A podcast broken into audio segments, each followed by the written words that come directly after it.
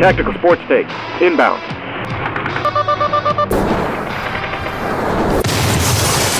Who the fuck is that guy? Beat him off. Stomp on his head as he's unconscious. Five-tool commentator. He's the Willie Mays of sports broadcasting. DiMaggio. It's time now for North Star Sports, your source for the hottest sports takes in the business. Here's your host, Owen Ely.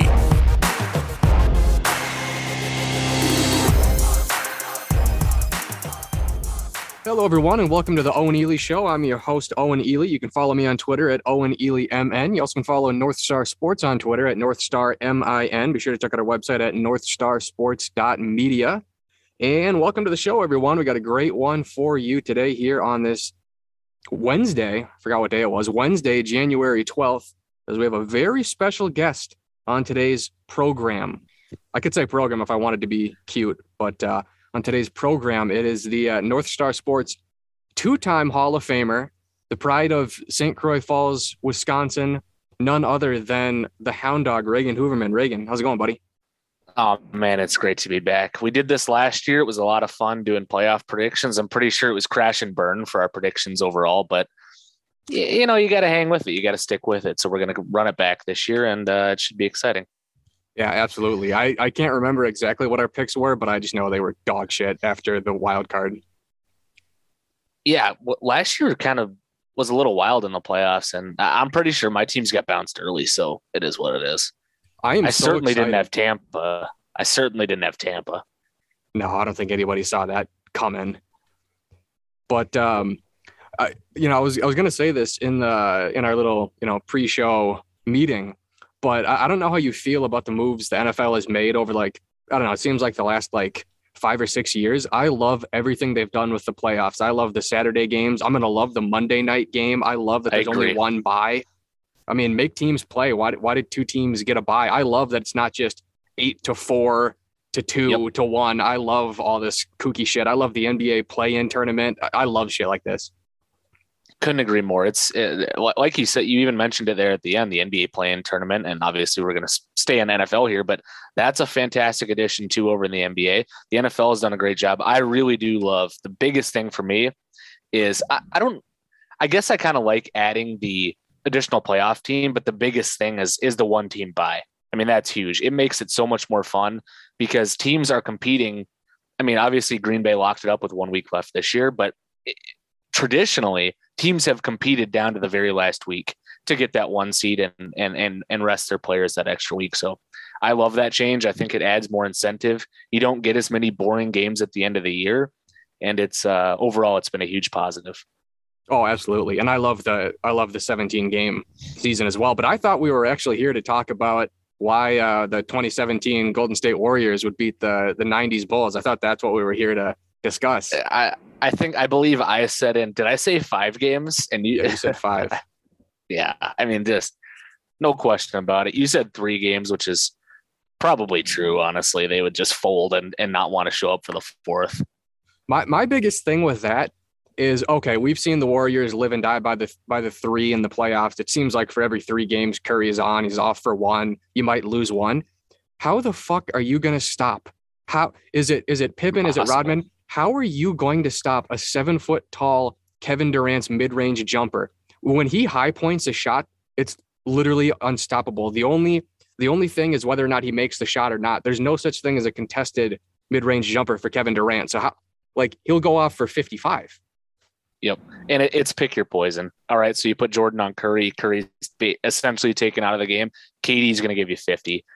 Klay Thompson's going to give you 7 threes, 30 points. I mean, there's no way to stop it. So I don't think it would even be, I really don't even think it would be competitive. I really don't. I mean, just the depth of that Warriors team.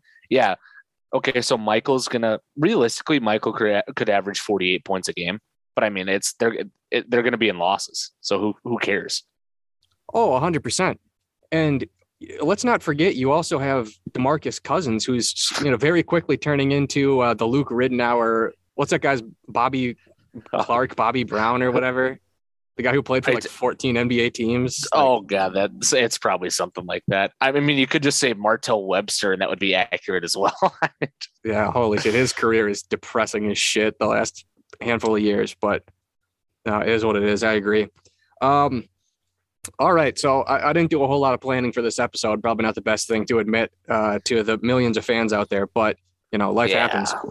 But I figured we would probably go from 4-1 in the division, and obviously the discussion will ramp up with 1 and 2 because those are our two teams we root for. So I guess we could kind of quickly, or not so quickly, I mean, we can take our time, there's no rush here, but talk about the Detroit Lions, the Motor City Kitties. I didn't think they were going to be as bad as they were this year. I know that I believe you were telling me how bad they were going to be at the beginning of the year.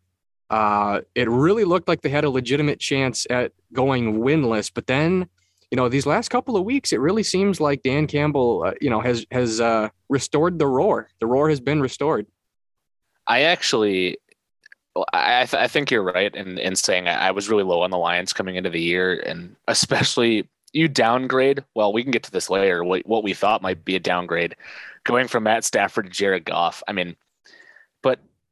Yeah, obviously we knew they weren't going to be very good. And like you said, the thought of them going winless was a real possibility, but somewhere around, I don't know what it was, maybe week 10 or so, flip the switch might be a little generous, but they kind of started to turn it around. That roster started playing harder. And I think for the first time in 7-8 years, it feels like the Lions are actually competitive again, might be too generous, but at least they're playing hard. It seems like that team has some fire. Dan Campbell seems to be doing things right. I mean, they're going to start biting kneecaps off at some point, obviously. But yeah. I really feel like for the first time in a long time in Detroit, there's at least like a glimmer of hope, especially under the new Dan Campbell regime. I feel like he's done a decent job. Games were fairly close at some points.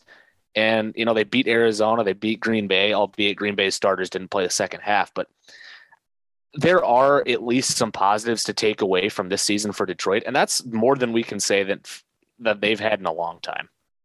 Yeah, it's hard to buy into Dan Campbell because he looks like a dumb guy with his, you know, dumb little Fu Manchu. And he sounds like a dumb guy. I don't know how good of a coach he is. But the team really, it does seem like the team really believes in him, which is, yeah, fairly impressive when you lose that many games to have the team still behind you. I mean, it really went from, okay, this guy, he's a one and done. He's a Steve Wilkes. I mean, if, you know, say they even just win one game, he's probably fired, but, you know, you don't lose 4 games. I mean, 3 or, what is it? Because they had the tie. But, you know, it seems like he's going to live to coach another year. It also made me realize how much of an absolute genius Sean McVay is. I think we can just say he's the greatest coach of all time because it's so crazy how busted Jared Goff is at 27. I mean, that's just – that doesn't happen. I don't get – now I get it was like scheme fit and, you know, maybe it was a fluke season, but he threw for like 35 touchdowns that one year, and he is just busted. And another thing, how much do you think Jamal Williams is regretting signing with the Lions?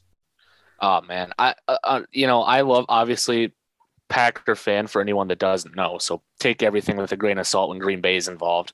But I was a huge fan of Jamal Williams. He was a really nice, serviceable player who was on a decent deal for us. He wanted more money. Obviously, we couldn't afford it. If you know anything about the Green Bay cap situation, my God, it's going to be ugly going forward.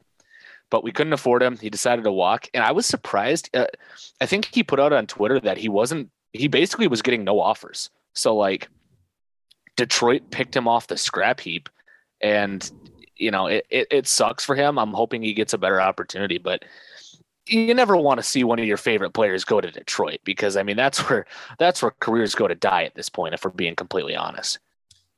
Yeah. I really like Jamal Williams. And in today's NFL, there's no such thing as a bell cow back. I mean, that doesn't exist. So you're going to need, not only are you going to need 2 running backs, you'll probably need 3, and you'll probably need 4 because at least one of them is going to get injured. So there's certainly a role for Jamal Williams, more than a role for Jamal Williams, but he touched the ball 179 times. Maybe he got hit on, let's be generous and say he only got hit on 100 of those plays. He took 100 hits to the brain. furthering, you know, his progress towards CTE for the Detroit Lions. I mean, I get he's probably getting paid, I don't know, $4 million. So, you know, I'm not going to cry over spilt milk, but he took brain damage for the Detroit Lions. I just can't imagine doing that.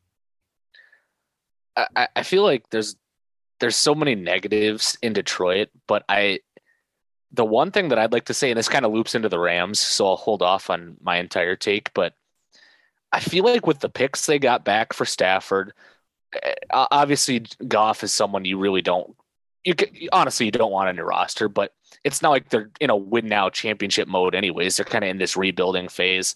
The picks are a good thing. The culture is starting to turn. Saying it's changing is too much, but the buzz from around the league based on what I've seen from reports on, you know, the verified blue check Twitter accounts or whatever that report on football, it seems like there are some positives in Detroit, especially with Dan Campbell. And it feels like maybe they're not going to be good next year, but they won't be this bad again. So I feel like Detroit is slowly taking steps in the right direction, and that's a good thing. Yeah, I kind of view Jared Goff as, you know, I'll be honest, like, you know, getting traded to a new team, I didn't think the Lions were that good, but, you know, crazier things have happened. You know, a new change of scenery might be good for him, but I almost viewed Jared Goff going there kind of like when the Texans traded Osweiler to the Browns and they traded him with the second round pick. The Osweiler it was like an NBA trade. I kind of viewed it as that, where obviously the 2 first round picks are basically the only thing that matters. Right. And Goff was just a piece that had to go to make the salaries work. But the good thing for the Lions is I think they have the 2nd pick in the draft. It's not a super crazy quarterback draft class, but we see teams fall in love with quarterbacks all the time, mostly for the wrong, mostly for like Blake Bortles at 3 or some shit. But, yep, you know, the Jaguars aren't taking a quarterback at 1. They'll probably take, you know, Hutchinson or Thibodeau. So you're going to have your pick of the litter. So.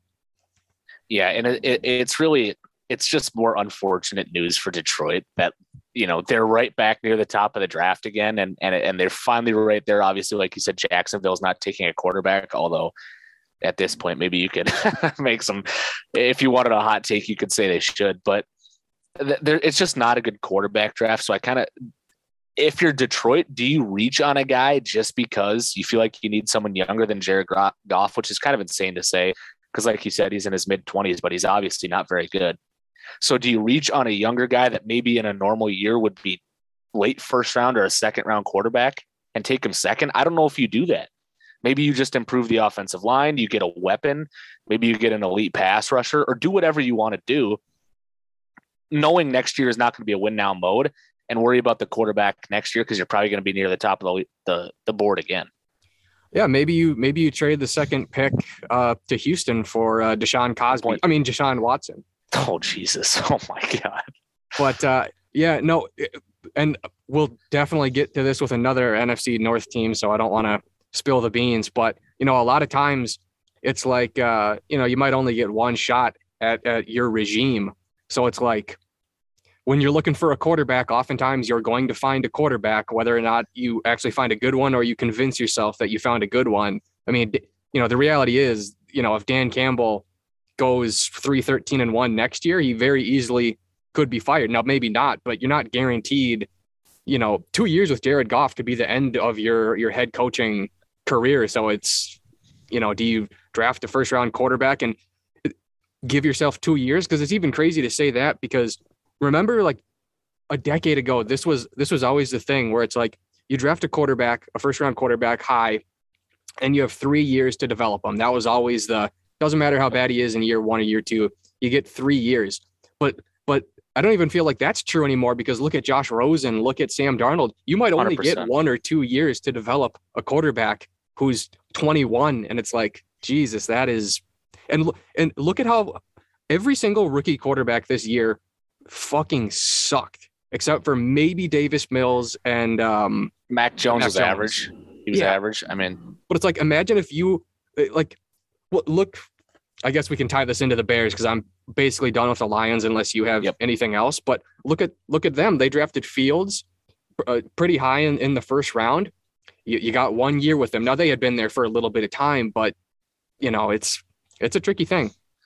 And there's we can be done with the Lions and move into Chicago, but this is kind of a more of a point for basically every team in the NFL is it's such an ass backwards system where the pressure is now you have to win in year one. You have to win in year two.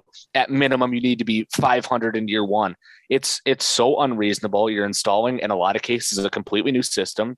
You're working with new players. I mean, these things take time.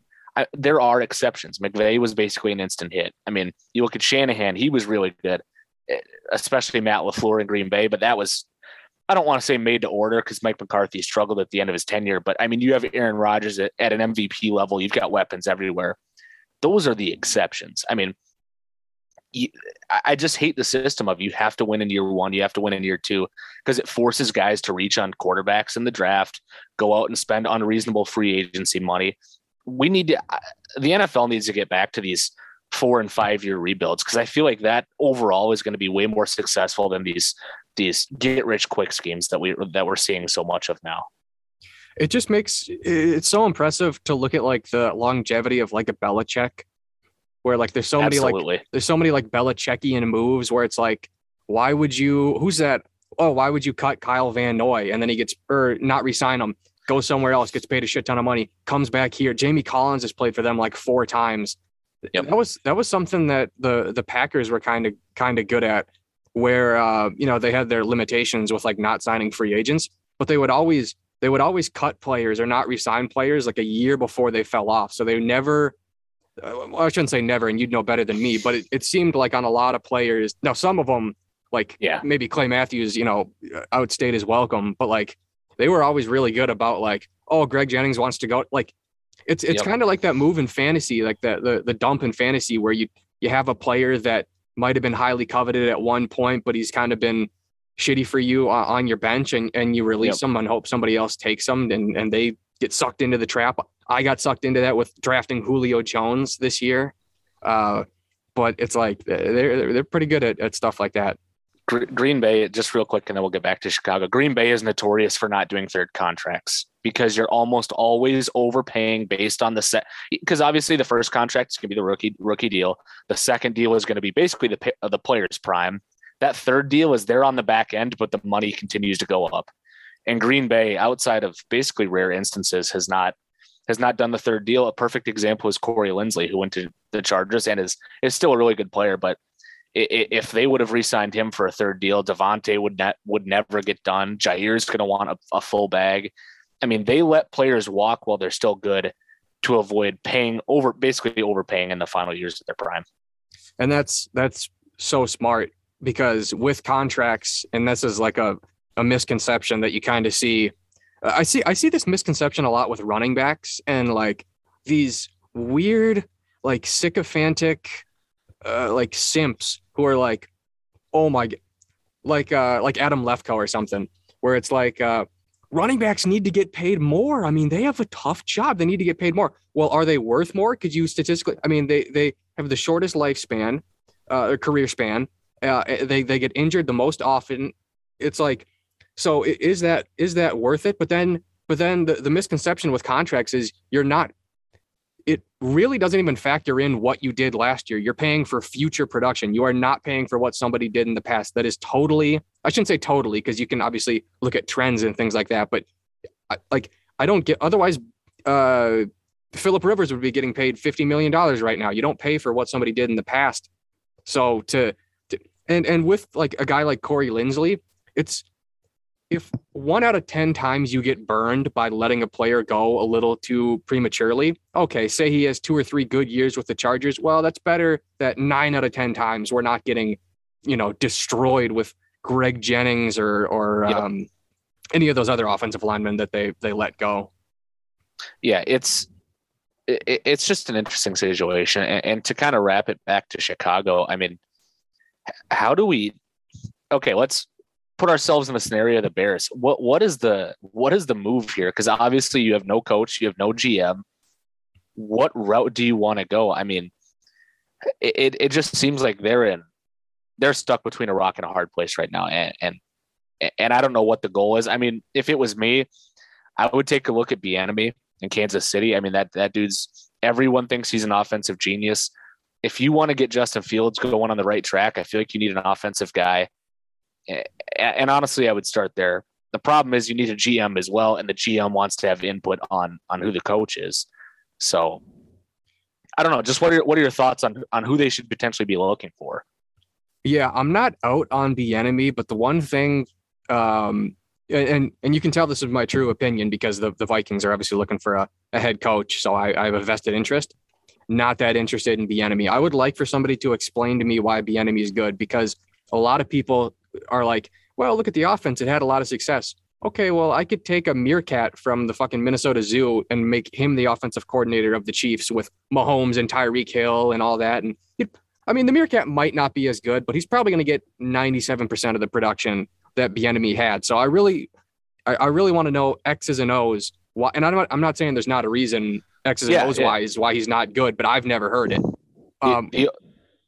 The only thing that I would say is, and obviously I'm not even close to knowing X's and O's at the NFL level, but I just go based on what I've seen from credible reports, what I hear in broadcasts. I mean, just people that talk and know football and are around the league genuinely agree that Bieniemy is a fairly talented offensive mind. And I feel like that's better than a lot of the options on the market, unless you want to go Flores, who just got fired from Miami for some reason. It's not exactly like cream of the crop out here right now. So I feel like if you're going to take a shot, you might as well take a shot on someone who people in the league genuinely agree is one of the best guys that's on the market right now. Yeah. You know, to be honest, Flores would be interesting, especially considering, you know, how great that defense is. But I mean, the Bears offense since like 1985 has been so bad. I think you look at Bieniemy, and I think you look at Brian Daboll, the Bills offensive coordinator. I think you look at those two guys, they've had success with mobile quarterbacks. Obviously you're going to downgrade significantly with weapons, but Montgomery's not bad. Khalil Herbert is a good returner. Maybe you get something from him, you know, because you need as many running backs as possible. But to speak to the between a rock and a hard place for the Bears, we don't know who the head coach is going to be, and we don't know who the GM is. So a lot of it is going to be dependent on those two guys. But I don't think it was one year. And again, talking about, you know, these longer rebuilds and things like that. And I agree with that, but Fields didn't light it up by any stretch of the imagination. Now he needs more weapons. He needs a better offensive line, but it's not a guarantee that the new GM, whoever that is, comes in and says, I'm a huge Justin Fields fan. I just love this guy. They might get somebody who's not that big of a fan of Justin Fields, and Justin Fields could be on another team next year, or maybe they take another first round quarterback or second round quarterback, or bring in another veteran or something. There's no guarantee that, you know, I mean, that's Ryan Pace's guy. And we've seen that he has terrible taste in quarterbacks. I don't know. So yeah, at the most important position, you don't even know the future there with what you have on the roster.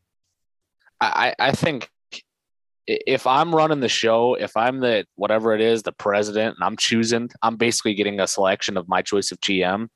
I'm not hiring anyone who doesn't want Justin Fields. And it's just because it's super early. You put a lot of draft capital into it, and he hasn't even had a genuine fair shot with anyone who's been competent. I mean, Matt Nagy was for the most part garbage in terms of play calling offensively, because remember the whole thing was like, I brought in this brilliant offensive coordinator and we're doing great things, and the offense sucked. And he's like, guys, I'll fix it. I'm an offensive guy. I'll call the plays. It got even worse. So like, I want to see Fields with a decent coaching staff with a couple years under his belt. And if then it's still not working out, if you kind of get down the road to where Trubisky eventually was, then we can blow it up and hit the reset button and the GM can start over. But I'm never hiring anyone that doesn't want to at least give Justin Fields another year or two. Now, that's a perfectly legitimate way to go about it. It's not a guarantee, but if you're asking me what I would do, I'm in line with you. I would stick with Fields, because you look at this quarterback draft class. There's not, I mean, it really kind of feels like the 2013 draft class with Geno and EJ Manuel. There's really not kind of that guy. And free agent wise, you're not going to get a better quarterback trade wise, unless somehow Deshaun Cosby gets cleared of his potential improprieties. Justin Fields is probably going to, maybe he's not the best quarterback you can get, but certainly the highest potential, the youngest guy, he's mobile. I'm honestly not even convinced that if Matt Nagy wasn't the head coach, that Trubisky might not have turned out to be a capable starting quarterback. I think that guy is really talented. There's obviously some things to iron out, but you know, what's the difference this year between Mitch Trubisky in his second year and Justin Fields in his rookie year? I mean, they both were gun shy, maybe scrambled a little bit too much, had no help. I mean, I don't know. I don't think Trubisky got a fair shake, and obviously it's not his fault that he got drafted before, you know, two great quarterbacks. And that's a fair point. I don't know. The thing with me is Trubisky is if other people shared that thought of, hey, maybe like there's something left in Trubisky and he hasn't quote unquote been unlocked yet, he wouldn't be sitting on the bench in Buffalo. I mean, somebody probably would have tried to make a move for him or something. But in terms of Chicago, I just want to get your opinion on like, what is the timeline for them potentially being good again? Like, how many years away are they from being where they were? And was it 2018 when they went 12-4 and made it to the divisional? I mean, how far away are they from being back in the playoff race? Because to me, it seems like the team has some holes. I mean, some pretty serious issues, especially with you have no coach and no GM. How's this for crazy? And I'll so much of it depends on the head coach and GM. But let's assume that they get a B GM and B head coach. You know, not crazy like A plus. They're not getting Belichick here, but they don't just get some complete bum. Let's even say it's Eric Bieniemy. Let's say it's Eric Bieniemy, and then I don't know, a GM that likes that Justin Fields. Yeah, I don't know, Ed Dodds from the Colts or something. Somebody who likes Justin Fields. Honestly, 8 months. I think they're 8 months away from being a contender. Because there are holes, no doubt. You have to kind of patchwork that offensive line. But you have, if we're going all in on Justin Fields, which I think is the right thing to do. Maybe he takes a sophomore bump. I mean, he really didn't have a whole lot to work with. Going into next year, you know he's the starter. He's going to, I mean, barring something fucking crazy, you know, I can't see them going, yeah, Andy Dalton is the guy or whatever. So, you know, he's the guy. You got two somewhat capable running backs. Tight ends never really have a good rookie year. You got a highly touted tight end there in Cole Kmet. You know, wide receivers, Damier Byrd had kind of a nice year, and then defensively, the front seven is still really, really good. And you drafted a lot of cornerbacks, and they were all injured, especially towards the end of the year. So you know, you get Jalen Johnson back healthy. That's your number one corner. You probably still got to figure out, you know, 2, 3, and 4. But I think at least two of those 2, 3, or 4 are already on the team. So maybe you. Maybe with your first round pick, you draft a corner. Maybe you get Derek Stingley. Safeties are pretty easy to figure out. Yep. But honestly, I'm not going to sit here and say that's what's going to happen, but I think mildly best case scenario, it could be next year. And that would be a pretty quick turnaround, especially with an entirely new regime, not just a head coach, but again, just to reiterate the GM as well. But it would be interesting. That's also true as well. I mean, it just how much turnover. And I got to be completely honest, I wasn't exactly following the Bears the whole entire season. So I mean, how much of that defense is still intact from when it was one of the 4 or 5 best in the entire league? I mean, is that obviously Khalil Mack and Akeem Hicks and all that? But I mean, is that defense fairly intact from where it once was in terms of roster? Yeah, you didn't really lose a whole lot. You still have Danny Trevathan, Eddie Goldman. Obviously, you mentioned Akeem Hicks. Robert Quinn had 18.5 sacks, which is they didn't have that back then. Roquan Smith is only 24. So, you know, maybe you lost some starters. You probably lost some starters in the secondary, but I don't think they were that good to begin with. The thing is, you got to... that Tonga guy played 15 games. But the thing is, you can't have Duke Shelley and Tayshaun Gibson and some of these guys, Artie Burns, you can't have him playing 11 games. So secondary could use some work, but almost all of the big pieces are still there. So what I'm understanding is next year, the assumption is that the defense will be at very worst serviceable and on the upside, potentially a fairly decent defense. If that's the case, then I'm going all in on offense this offseason. I'm going to draft a lineman.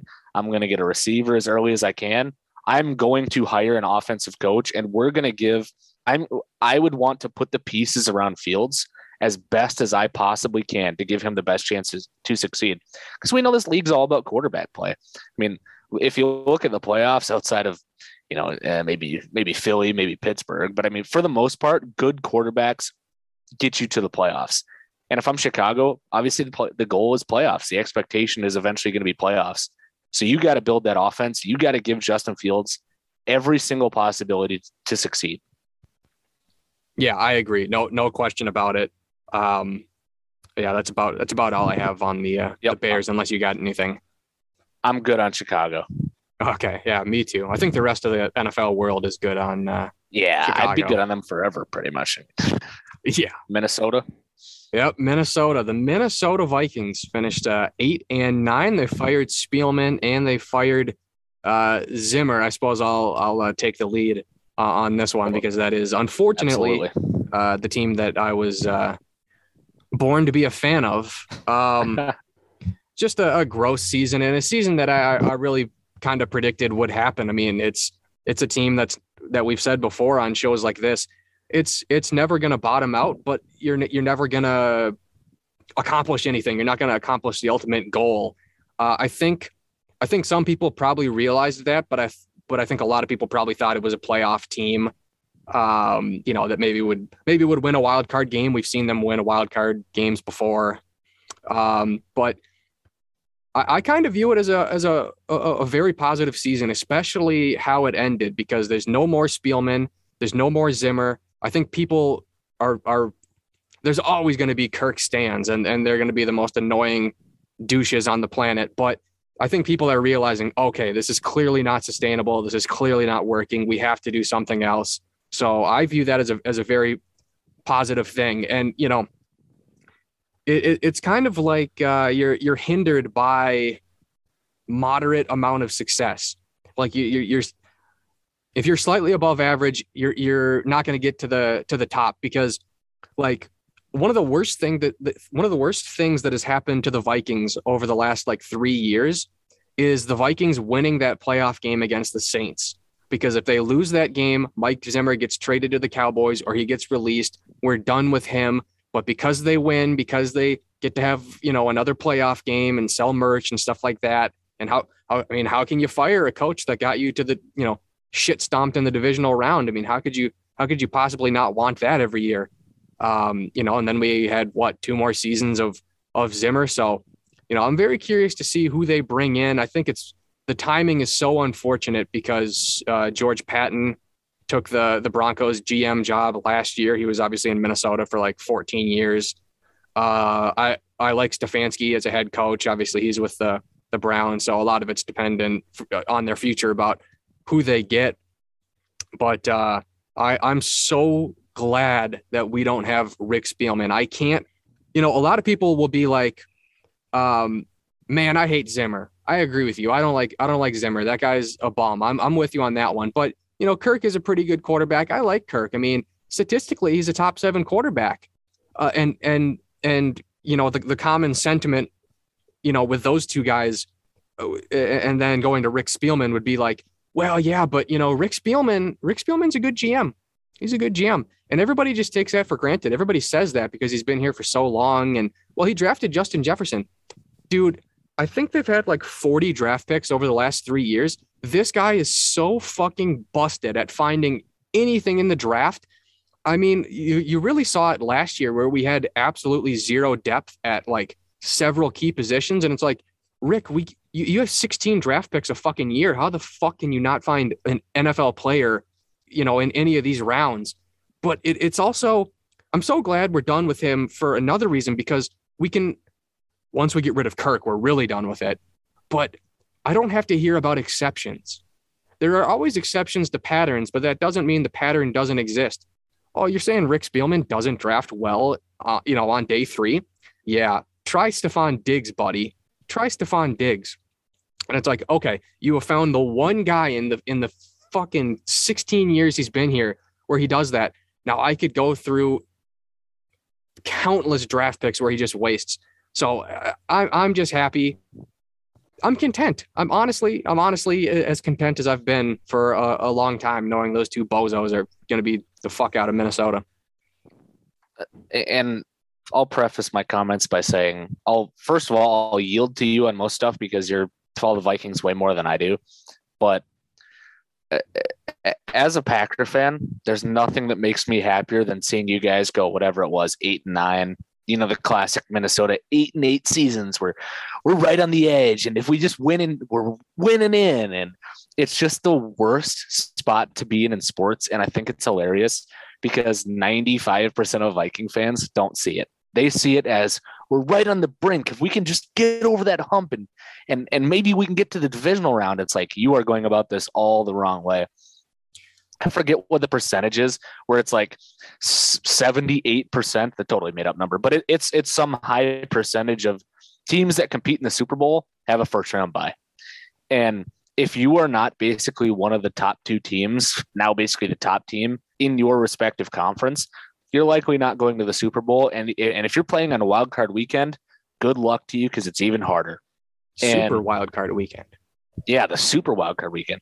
And it's like, so I love seeing the Vikings go 8-9 and being right around 500 because you're not good enough to compete and you're not bad enough to get the top tier talent.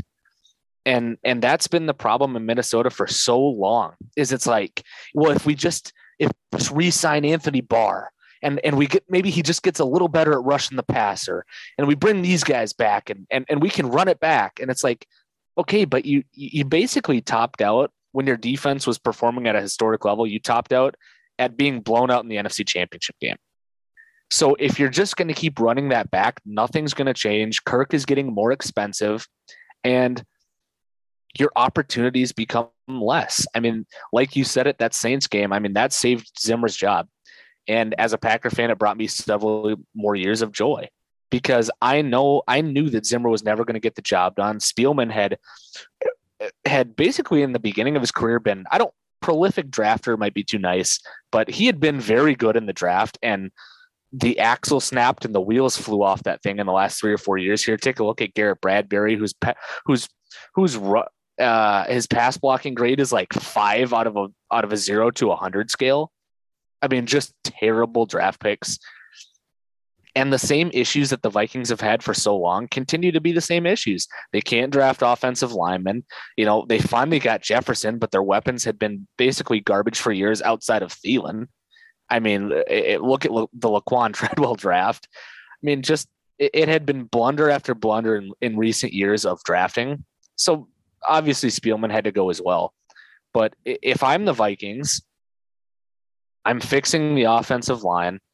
I'm trying to improve the defense. Basically, the front seven on defense and the offensive line. You win games in the trenches and through quarterback play. And the thing is, you got to improve the offensive line for whoever's playing quarterback next because it's not Kirk. If it's me, Kirk is not coming back. His cap hit next year is $45 million. You're paying him to be basically a top 3 quarterback in the entire league, and God knows that is not what he is.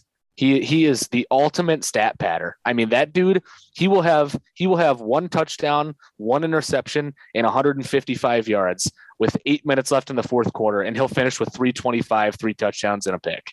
And people will look at the box score and be like, man, Kirk is serviceable, man. He had a good game. If you watch the game, you know he didn't play well. You know he's padding stats. So there's so much to fix in Minnesota. The biggest thing is, I'm improving the offensive line. I'm improving the front seven on defense. I'm hiring an offensive head coach, and I'm getting Kirk Cousins the hell out of TCO Performance Center in Eagan. And I think if you do those things, you'll be moving in the right direction for the first time in a long time. Yeah. There's no such thing as running it back in the NFL. You're either ascending or you're descending. It's not a league. 100%. It's very, I mean, the Patriots, I guess they're the only team that has plateaued on the top for a long time, but it's not a league that's built for that. And you see with the Vikings making the playoffs, missing the playoffs, making the playoffs, missing the playoffs. I view it as like one of those live leak videos of like some motorcyclist in Cambodia, and they have like the dash cam or whatever, and they're trying to do wheelies and they're driving really fast, and then the speed wobble starts to happen. The Vikings have been speed wobbling the last couple of years. Whoa, sometimes they're back on track, they're in the playoffs, they barely made it, and other times they're, you know, almost going over the guardrail.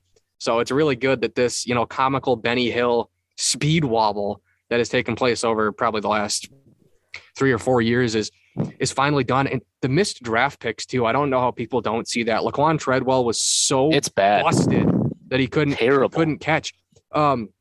Bradbury, you have a 290-pound center going up against like 340-pound nose tackles. Speaking of nose tackles, oh dude, and like defensively, I mean, it seems like teams over like the last decade are kind of moving away from a 4-3.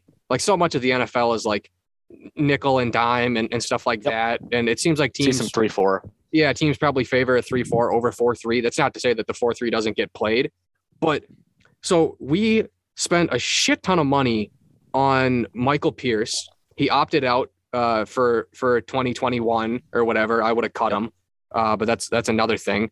And then this year we spend a shit ton of money on Dalvin Tomlinson. We signed two nose tackles to fucking huge contracts. How do you have almost by definition, there only can be one nose tackle. How the fuck are you going to, then you don't have a nose tackle. You just have a 3 technique or a 5 or whatever the fuck you call it. But like, how does that work? Like, that's so fucking stupid. And here's the thing is that point you just illustrated is indicative of a much larger trend. And it's part of the reason why I completely agree with you that Spielman had to go. And it's because they pay everyone too much. You're literally paid to build a roster, build it well, be smart with money, draft well. He was bad with money, couldn't find top tier talent, and built a roster that basically capped out at a division win in terms of the postseason. Couldn't even compete in the NFC Championship game. I mean, at the end, it was like 3 really bad years of Spielman, but perhaps the biggest mistake. And you talked about a good one with the defensive tackles. The biggest mistake to me, and I called for his firing the minute that it happened, was extending Kirk again, which put the Vikings on the hook for that deal where he eventually would kick into a $45 million a year cap hit, which is so out of pocket that it should have been, I'm serious, it should have been an immediate firing. That is so terrible. And the thing is, Zimmer's at fault as much as anyone because he has that archaic thought process of we're going to build through a defense and we're going to play great run D and we're going to win games 13-6 and it's never going to get the job done because with that mindset, if someone gets 2 touchdowns on you, the game's over. I mean, the game's over because you won't have the offensive firepower to compete. Everyone had to be fired, and it's going to be an interesting road to see where the Vikings go. Like I said, it's kind of the same strategy as everything else in the modern NFL. Build the offensive line, build the front 7 on defense, get a new quarterback who's a lot cheaper, maybe on a rookie deal, and find an offensive head coach, and you're taking steps in the right direction. Yeah. It starts with head coach and GM. I'm basically looking at 3 guys. I'm doing a lot of research on Bieniemy, Daboll, and then I'm pretty interested in Flores because I have no idea why he got fired. That's crazy. GMs, I don't know. Dobbs or Dodd or whatever has been with the Colts for a long time. He's been connected to a lot of stuff. I would look at I think it's Will Clay with Cowboys. He's kind of been like the number 2 guy with the Cowboys for quite some time, and I think he was one of the guys who helped build the offensive line for the Cowboys, which boy do we need that. I'm revamping the defense. The secondary has to be fixed. I'm probably bringing back Patrick Peterson for another year. He was average, and I think while you want to get a great corner, don't look past average corners because corners are so hard to find in this league. I mean, we've seen, I don't want to see Chris Boyd. So I would bring back Patrick Peterson. I would just pray to God that somehow we could restructure that Anthony Barr deal into less money. That's another bad deal. Another bad deal is that Harrison Smith deal. Now, he was a Pro Bowler this year, but he'll have 3 years left on that deal. Dude, he's like 34. Like you just don't. He's gonna like fall off a cliff. That's a terrible deal. And I understand Pro Bowl, like it does technically mean something, but I'll always go back to Xavier Rhodes being maybe the worst cornerback in the league who got voted to the Pro Bowl. So I mean, like, I care about all pros. We're paying all pros essentially as much as they want, and you have very few of those. So I mean, Kendricks is the biggest one. I mean, you do whatever you got to do to keep that guy around. He's probably one of the three best linebackers in the league, but I honestly don't care about Pro Bowls. I think improving the secondary would be good, but the situation the Vikings are in reminds me of a situation the Wolves were in not too long ago, where it's like you are so absolutely strapped by one single contract that it doesn't even matter what you do until that contract is off your books. For the Wolves, it was Andrew Wiggins. For the Vikings, it's Kirk Cousins. You can't start him next year. If he starts next year and is playing at $45 million a year, your team's already sunk. You're not going to have the money to build an even remotely decent roster. So whatever it takes to get off of Cousins, and there's teams out there that will take him. I think Cleveland would even take a look at Kirk Cousins, because he's better than Mayfield. I mean, there are teams that will take a look at Kirk, and I think you need to do that immediately the second that GM gets in his office. Yeah, and just to wrap up the defensive part of it, I really wouldn't spend that much time on the defensive line. I really don't think the defensive line needs that much work. Hunter's going to be back. He's had injury concerns, but you know, he really didn't play the last 2 years, so you got to figure he'll be back. Wanham's good. I think that the beautiful thing, and I know it was true around like week 12 or week 13, but like the Vikings were leading the league in sacks, and I don't think anybody had more than 6. So it's like James Lynch, like, kind of a platoon of guys just rotating. Yeah, it's very rotational. You've already wasted so much fucking money on Pierce and Tomlinson that I'm not really interested in. I honestly forgot about the Tomlinson deal until you brought that up. Oh, it's a terrible, terrible deal. I don't know why. So who's playing the other end? Obviously, it's Hunter and then Tomlinson. Who's on the other side? Because obviously Everson Griffin is not in condition to play. Yeah, that dude's cuckoo for Cocoa Puffs. It's mostly DJ Wanham. Okay. And Wanham's looked good. Linebacker's pretty busted. I'm not a fan of Blake Lynch. Not a fan of Nick Vigil.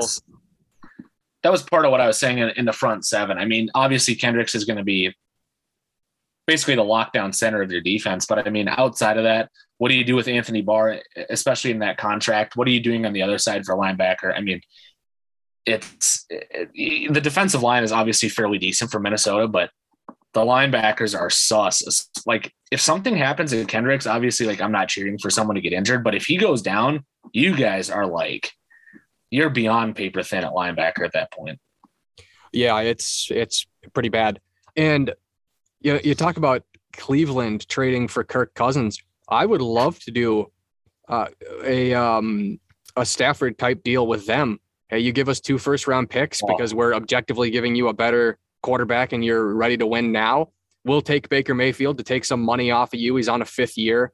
I mean, that's probably going to be, I don't know, $15 million. So you're saving 30. I don't think Cleveland would do that. Maybe they would. Stefanski was here for so long. I know that the problem is, like, if you're giving up picks and you're getting Kirk Cousins' contract on the books, you basically have to win in 2 years, like that first year or the second year with Kirk, or it's shot. But you would probably restructure Kirk. Yeah, I guess if they wanted to do a long-term deal, but even then, I mean, either however you want to structure it, you're still in win now mode. I mean, which I guess they tend, I guess they are anyways, but I mean, it would, like you said, it would kind of be the Rams deal of, like, you're literally pushing all of your chips straight into the center of the table. And I don't know if I don't know if the Browns want to do that for Kirk Cousins, but then again, you're not going to find a better guy. Like, are they going to find a way to put a deal together for Russell Wilson? I doubt it. I mean, you know what I mean? Yeah.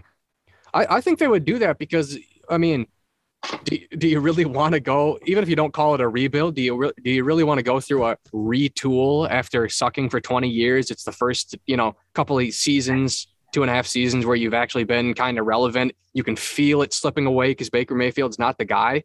They're not getting Russ. There's no way Russ would go. There's no way they're getting Watson. Even if you draft, I don't know, Kenny Pickett, like, he's going to take time to develop. Kirk Cousins is realistically the best option you could get, but no package would surprise me for Kirk Cousins. If Kirk Cousins got traded to the Browns or just any team that needs a quarterback and we got 2 first-round picks, wouldn't shock me. If we only got a 3rd-round pick for Kirk Cousins, wouldn't shock me. I could see front offices, especially like stats-based front offices, as funny as that kind of sounds, being like, whoa, like if we just get him on our team, like, boy, that's really good. Or I could see teams going, it's $45 million. He only has 1 year left on his deal. He's 34. I'll give you a 3rd. Like, it really wouldn't shock me anything in between those two figures. Yeah, if I'm the Vikings and Cleveland comes to me with anything even remotely resembling the offer that you mentioned with the 1st-round picks, even 1 first-round pick, I'm taking that in a heartbeat. Because honestly, if it was the NBA, the Vikings would have to throw in a pick because everyone knows they're trying to get off that contract.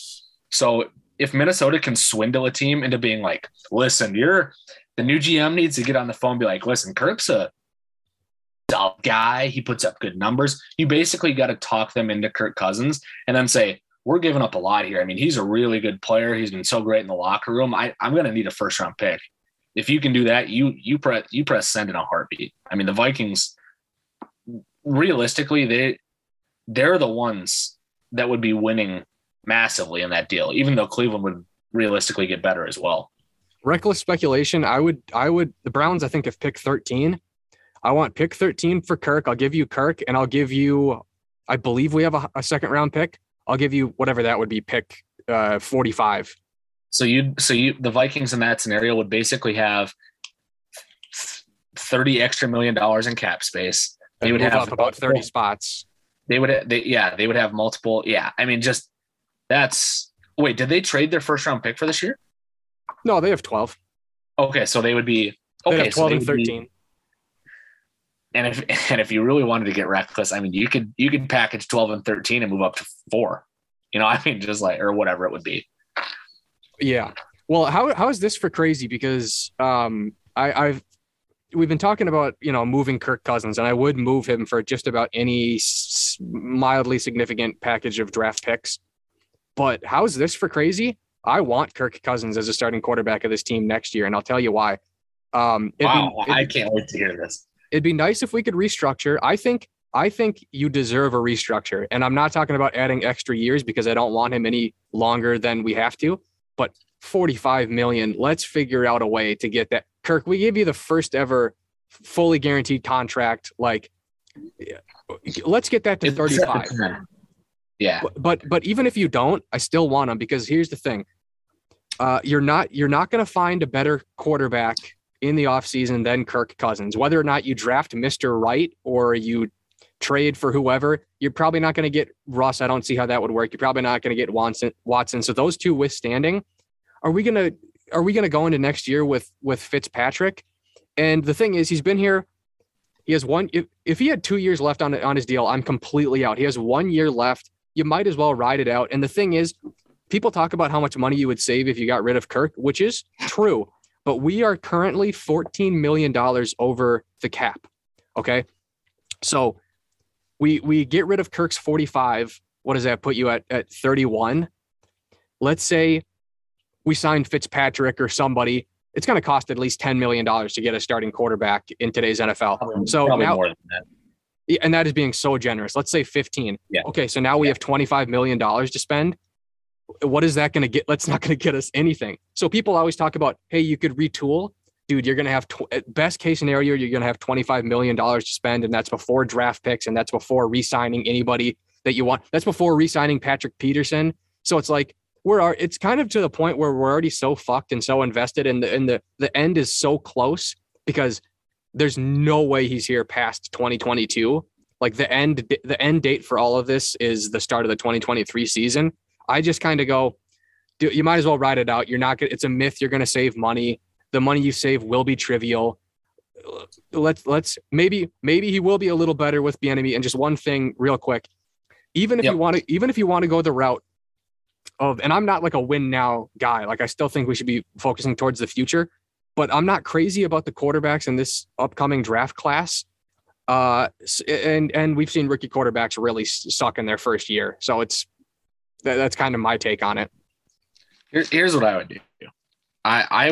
If it was up to me and I was the GM, there is a literal 0% chance Kirk Cousins plays for me next year. And here's the reason. I understand you can ride it out and whatever, he's going to be serviceable. And that's the problem for me is I don't want someone serviceable. I want 17 games of Sean Mannion. I want to win 2 of them, and I want to draft in the top 3 if I'm Minnesota, because if I can do that, and let's say I packaged Kirk Cousins for worst case scenario, maybe I packaged him for a really late first round pick or even a second round pick, whatever. The money's off the books. And like you said, if I brought someone in, I would have to pay. I'll start Kellen Mond or Sean Mannion. We're not increasing any money. We're going to bottom out. And this is for, obviously this would be the next draft. So at that point, there's likely going to be some better quarterbacks. I'm doing everything I can for not this draft, the next one, to draft in the top 3. And for me, that's impossible if I don't get rid of Kirk Cousins. So if I get anything back for Kirk, it's a bonus just in and of itself. But I want to bottom out. And if I'm the new GM, that's my pitch to the Wilfs. Listen, we've done too much of 8-8 and 8-9 and 10-6. We're done with that. We got to go 3-14, and we got to draft a quarterback in the top 3. It's the only way to really start making a jump above just competing for a wild card slot. I 100% agree with you, and if I was running the team, that's what I do. The reason why I say stick with Kirk, and you know the reason I'm talking like I'm talking, I agree with you. That's 100% the right thing to do. I guess I'm speaking towards the more realistic outcome because I don't. Oh yeah, I really don't think you're going to get a GM that comes in and says, because there is a decent amount of talent. I mean, it's not the worst roster in the world. It's not that bad of a roster. I don't think you would get the job if you said, hey, let's just completely blow it up or let's retool. So I guess part of the problem. I guess I'm talking more realistic, but I agree that's what you should do. But the thing that scares me the most, the thing that even scares me more than Kirk Cousins playing for me in 2022, because at most he's only here for one more year. I can deal with that. We've already had so many bad years. I can deal with that. The thing that really scares me is somebody coming in, and you talk about how teams are not willing to do 3, 4, 5 year rebuilds. I think somebody would be more likely to do that with the Vikings because the Wilfs are above average owners. So I think owners. Yeah. So I think that's possible. But the thing that scares me is somebody coming in, and believe me, I want a young franchise quarterback more than anybody. Believe me, I want that, but I don't want to bust. I don't want somebody coming in and having the 12th pick in the draft and 2 quarterbacks go ahead of the 12th pick and being like, it's my first year here. I got to attach my name to a young quarterback. Let's take bumfuck McGee from, Southeast Missouri State. And then we draft another Christian Ponder, we draft a 3rd round pick, with a top 15 pick. And then we not only waste a draft pick, but waste, a year or 2 or 3 developing that quarterback. I just, I really want them to really be patient with taking a quarterback. You can't, it's either this draft or next draft. And I would probably want it to be the 2023 draft, but dude, because if they take a quarterback with the 12th pick or anywhere in the first round, they're not taking one in 2023, no matter how good or how bad that guy is. That's their guy. Right. They're not taking one then. So I'm just really scared if people come in and don't know what they're doing and are like, who's that North Carolina guy? Not Sam Hartman. That's the Wake Forest guy. Sam Howell. If somebody's like, dude, I'm telling you, Sam Howell's the guy. I mean, sure, he fucking sucked, you know, his senior year in college. But, you know, man, I'm telling you, that's the guy. I mean, North Carolina quarterbacks are so good. I mean, look at how good Trubisky is. Look at how good Marquise Williams is. And just attaching 3 years. Really good locker room guys. Just glue guys. Just really. Yeah, like, fucking high football IQ. Yep. That just scares me, man. Oh, dude, that just scares me. And that's the thing. I'll fully self-report. The scenario that I laid out will never happen because it doesn't happen because GMs have to essentially lie. They have to essentially lie and say, no, we're not that far away. Even if they know damn well they're really far away, they have to say we're close because it's the only way they're going to get the job. Because if they don't do it, someone else will say it. Yep, and owners get the job. And it will get them the job. That's exactly it. But I mean, look at every time a team that has bottomed out and really made a comeback. My brain immediately goes to, I know it didn't work out in the long run. Andrew Luck, the Colts lost Peyton Manning. They were an absolute tire fire. And suddenly the best quarterback prospect since John Elway is coming up, and you're bad enough to where you get the pick. And suddenly you're right back in playoff contention. You have a quarterback that's battling for MVPs. Now, you couldn't build an offensive line, and ultimately it cost him his career. But if you could have even built a half-decent offensive line, the Colts likely would have a Super Bowl title in the last 7 years. I mean, that's not out of the question to say. Andrew Luck was a special talent, and the only way to get him is if they bottomed out, and they did just that. That's the funniest thing, talking about the difference between the Vikings and the Browns and their scenario, talking about trading for Kirk Cousins and you know, not retooling, is it's like, oh, if the Cleveland Browns bottom out with all that talent and get the fourth pick in the draft, what the fuck are they going to do with that? They're going to waste it. But you talk about like the Vikings, like, oh my God, if we had the fourth pick in the draft, holy shit, I would drown a bag of cats to get the fourth pick in the draft. Like, oh my God, we're set for 20 years if we just have the fourth pick in the draft. Like, it's so crazy, like the different expectations and shit like that between the two sides. I think we probably can wrap up the Vikings unless you have anything additional to add. No, I mean, just the only thing I would say is for me, it's Bieniemy or Flores. I mean, you got to get one of those guys. They're well-respected guys in the league, and you got to start going on offense. Basically, you have to go the anti-Mike Zimmer route. Have someone that's fun, maybe a little positive every now and then, God forbid, and knows the offensive X's and O's. And I think you've got some decent options out there. 100%. All right, well, we'll go to the Green Bay Packers here. Obviously, I'll just clear the floor for you because that's your expertise here. So tell me all about the Green Bay Packers, Reagan. I will tell you, this is just very clearly, this is the last chance. I mean, I'm not being dramatic when I say that. This is, if anyone knows anything about, I would say it's the last dance. This is, if you look at the salary cap numbers, they are absolutely positively screwed moving forward. And I know the salary cap is like, well, it's kind of a myth and you can move around and there are good cap guys, but at some point you got to pay the piper. And Green Bay is basically next in line to punch their ticket to paying an unreasonable sum of money. They're, I want to say right now, they're like projected to be $47 million over the cap next year or something. I mean, it's just like they are so far over that players will have to go. People will have to be restructured. So where do you cut that money? Where are some logical places to cut that? Here's the problem. Basically Aaron Rodgers has to take a pay cut. I mean, you can get, if you let Za'Darius go, you get some money back. If you let Preston go, you get some money back.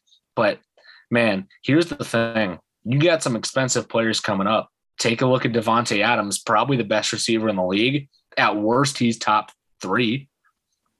He's up for a new deal. He's going to want the absolute max. Jair Alexander is going to want money. He was an all-pro. He's one of the three best corners in the league. He's going to want an absolute Brinks truck. You are essentially screwed. I mean, Billy Turner's making a high sum of money. I haven't looked at his deal specifically, but if you can get off that, you're going to want to do it. It's they have essentially for the last 3 or 4 years pushed everything down the road, and we'll deal with it later, and we'll pay later. Well, later is next year. And when next year comes, if they don't have Super Bowl rings coming off this offseason, it's a complete failure. And quite honestly, I think there's a better chance that they tear it down than they find a way to, quote unquote, retool and compete again next year. It's they're in trouble. I mean, they really are. And this is their chance to win a Super Bowl title. And that's as simple as I can put it. You know what's the scariest thing looking at the Packers contracts here? The scariest thing for me is you have 10% of your cap going to David Bakhtiari, 11% of your cap going to David Bakhtiari, who's a great player, no doubt. But when best availability or best ability is availability, and the dead cap on that is $39 million. Yeah. Like I said, there are contracts that you can't get out of at this point. I mean, there is. Like I said, they're in trouble, and Bakhtiari's back. Here's the thing. Next year, we can worry about next year when we get there, but this is the run. Everything for Green Bay is set up perfectly. And here's the thing. God's honest truth as a Packer fan.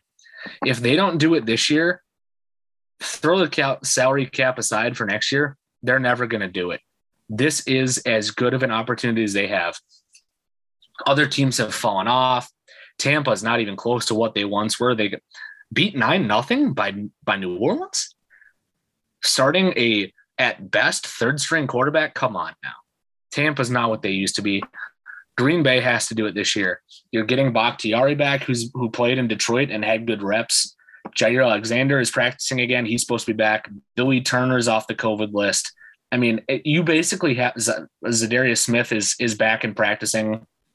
Everything is ramping up for you to win a Super Bowl championship this year. The only basically notable player, they won't have Tonyan. Okay, you don't have a starting tight end. But the only real notable player that won't be back is Elton Jenkins, who shredded his ACL in like week 9. And that's a big loss because he's basically an all-pro left guard. But for the most part, you won 13 games this year, and you were missing like 3 starting all-pros. You're getting them back for the playoffs. You have to win a title this year. There is no consolation prize if, well, we lost on the last second field goal in the NFC Championship game. I don't care. It's title or bust. So how do you look at the dynamic between Aaron Rodgers and Jordan Love and the future of the quarterback position for the Packers? Because from my standpoint, my novice, standpoint here, we're seeing Tom Brady. Dude, he could play until he might retire when he's 47. I mean, yeah. Now, whether or not Aaron Rodgers can and wants to are probably two different things. But it really seems like Aaron Rodgers is going to stop playing football when he wants to stop playing football. It's probably not going to be a physical thing. He's 38. It was a first round pick, but it from my standpoint, it really feels like when the Patriots drafted Garoppolo. So how do you, if you can't win it this year, I think obviously if you win it this year, he stays. But if you can't win it this year and Love is going into his 3rd year, how do you view that situation? What do you think? What would you do if you were the Packers front office? If we don't win it this year, and I'm super torn on this because, the diehard, irrational Green Bay fan inside of my soul says, run it back. But in my head, I know run it back doesn't work. Run it back essentially has never worked outside of the Patriots dynasty. And the thing is, it all comes back to the money situation. If we don't win it this year, we're not winning it. I mean, we're just not winning it with Aaron Rodgers. And I know all of it's not all of it's his fault. I mean, there have been some serious collapses. Talk Brandon Bostic in Seattle and in the 14 NFC Championship game. Talk about his defense is giving up 45 points in title games. I mean, it's not all his fault, but if they don't win it this year, I'm honestly fine with tearing it down. I mean, I know that sounds stupid because the roster is so good, but at some point you either have to get over the hump or you have to find a different way and start over. And if they can't get over this hump, the money situation is so bad that you're going to have to cut salary anyways. Let's say someone offers, if Aaron's going to win his 2nd consecutive MVP this year, if someone offers two firsts and a second, and you get a young or a cheap quarterback, and you can start Jordan Love with 3 first round picks. I mean, there are ways to get around this, and then you can start cutting cap in other places. Let's say you have Billy Turner's become too expensive, or Za'Darius or Preston. Cut them. Draft a rookie that's a first round linebacker, and suddenly your salary cap is more under control. You have a cheaper quarterback, and you're kind of right back in the swing of things. But this restructuring, I honestly don't think there's a way to restructure and keep all these players. You can manipulate $3 million. You can even manipulate $7 million. You're not going to manipulate dozens and dozens of millions of dollars in the salary cap. Yeah. So basically, I wouldn't mind tearing it down, is what I'm saying. Okay. Because, it's kind of funny, like 2 years ago, before the I guess, most recent MVP season, people were saying, Rodgers might have 1 or 2 years left. I don't want to I don't want to overcorrect to the other side, but he might have 6 years left. Like you could retool. I don't think he'd want to do that, but 70% completion percentage, 37 touchdowns, 4 interceptions. He's played as good as he's ever played. This is the problem I have with retooling though. There's no money to retool. This is as good as this roster can possibly get. You cannot make this roster better with the money situation you're in. They have spent years and years getting to this position, signing those free agents in Preston and Za'Darius, bringing in Adrian Amos. This is the roster. If you don't do it now, you're not going to do it with this team, and that's okay. But I don't want to go on pretending like, well, oh my God, if we bring in a right guard and maybe we find a way to restructure it at left outside linebacker, it's not going to happen. So if you want to start over and make some serious changes, I'm perfectly okay with that because, like I said, this is the season. So with whatever happens, and let's say they win the Super Bowl this year, then he comes back and there's so much more leeway because you're coming off a championship. Your fans will be good for a while if you win a title this year, but if they can't get it done now, it's time to change the strategy because retooling ain't going to happen. It's not going to happen. So say you guys lose in the playoffs and you don't win a Super Bowl and you get rid of Aaron Rodgers and you don't have the money to bring back. Not only do you not have the money to bring back Devontae Adams, but you have to cut, several big name players. Like, I don't know, you trade Bakhtiari or something, or, you get rid of some of these guys. What would bottoming out even look like? Because I still think with Aaron Jones and AJ Dillon and Jordan Love, maybe he's good, maybe he's average, maybe he's somewhere, in between. You're probably not a team that's going to win 2 or 3 games. You're probably still winning maybe 5, 6, or 7 gagames. Right. It's probably a 6 or 7 win team. But I don't know. You'd be closer to bottoming out, but you would actually be closer to kind of where the Vikings were this year, where, there's going to be worse teams than the Packers for sure. You're going to probably going to miss the playoffs and get the 14th pick. I tend to agree, but the only thing is I think if, let's say we start Jordan Love and they're never getting rid of Bakhtiari because he's when he's healthy, he's maybe the best left tackle in the league. But let's say you get rid of, just a couple pieces on defense and, maybe Devontae, if Aaron Rodgers doesn't come back, maybe Devontae doesn't want to be here. And then suddenly the box is more stacked and AJ Dillon can't get 7 yards to carry. And your wide receiver core is suddenly not very good. There are scenarios in which you're under the cap, you're starting Jordan Love and suddenly you're a 4-win team. I really believe that. So I will always be an advocate for the completely unrealistic tank and start over route because I think it's proven to be effective when it's done correctly. And like I said, all the eggs are in this basket. This is the only chance we have left. And do you think Aaron Rodgers is going to take a restructure? Do you think if they approached him and were like, "Listen, Aaron, we need you to we need to shave $7 million. He's never doing that. Especially with you know, he can say he's buddy with Matt LaFleur, and maybe he is, but I don't believe he's best friends with the front office, especially Gutekunst. He's never taking a restructure, and the money just doesn't work. This is the ceiling for this team. And I have no problem in saying that, but now that you're at the ceiling, you have to get the job done. So do you think that there's very, very little chance that Devontae's back next year, even if you want to keep the band together, being $45 million over the cap, and he's probably going to want? Honestly, he might set a record for wide receiver contracts. I mean, we see it go up and up and up. It might be north of $25 million to bring back Devontae. He's probably not back, right? It all comes down to if they can find a way to pay him, and also if Aaron Rodgers is even here. If Aaron Rodgers isn't here, why would Devontae want to stay? Yeah, well, this is assuming Rodgers is still here. Okay, under the assumption that Rodgers is still here,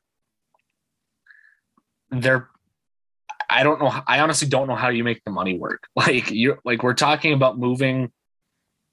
How much money would it be? $40 million. We would have to find a zero.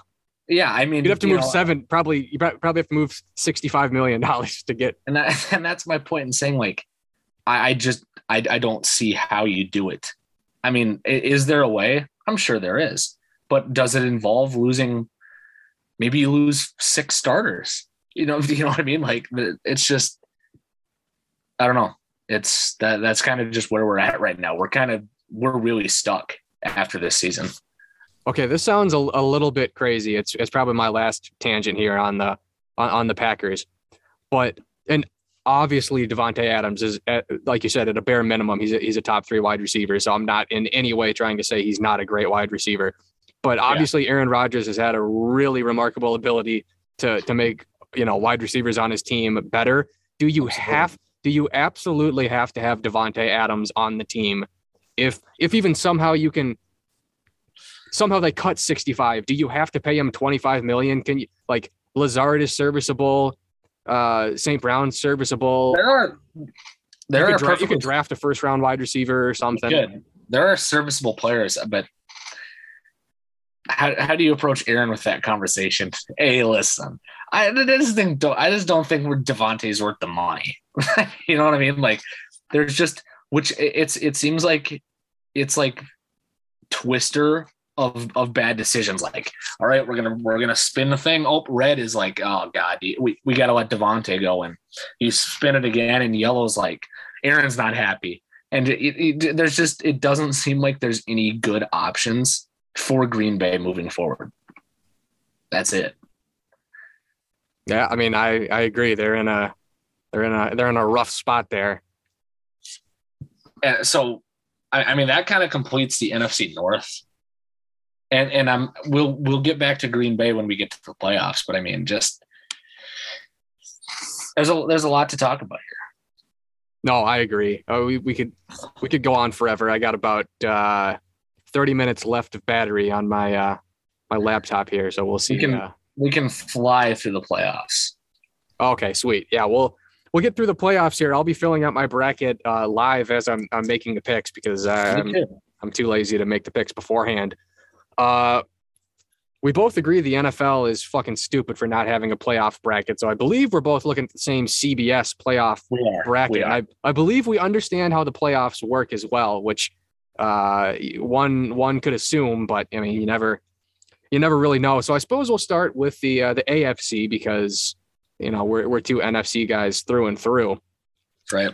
Let's start with the Saturday game, the earliest Saturday game. That's going to be the number 5 seed Las Vegas Raiders taking on the number 4 seeded Cincinnati Bengals. What is your analysis of the first wildcard game for Super Wildcard Weekend? I actually think it will be a good matchup. I mean, obviously Vegas has had essentially an unprecedented season in terms of losses, quite literally Ruggs. I mean, don't want to go into it, but he's never going to play football again. Yeah, you talk about that. Yeah, that's right. You talk about John Gruden. I mean, he got fired, whatever. So you lose. You can make an argument you lost your best player on the field, and you lost your head coach and you find a way to get into the playoffs as a 5 seed. The only thing is I don't trust Derek Carr. The Raiders defense it's all right. But the thing is, it's all Cincinnati. Joe Burrow is clearly the better quarterback. Jamar Chase is essentially unstoppable. That dude, I mean, who's to say he couldn't have 250 yards and 4 touchdowns in a game? I mean, he's basically unguardable at this point.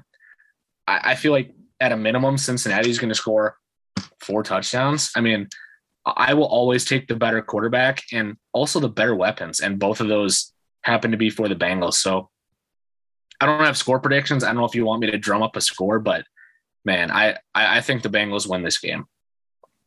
I mean, you can give us a ballpark of the score. I mean, we're not going to hold you to it, but I don't have a lot of faith in the Raiders offense. So I'm going to go,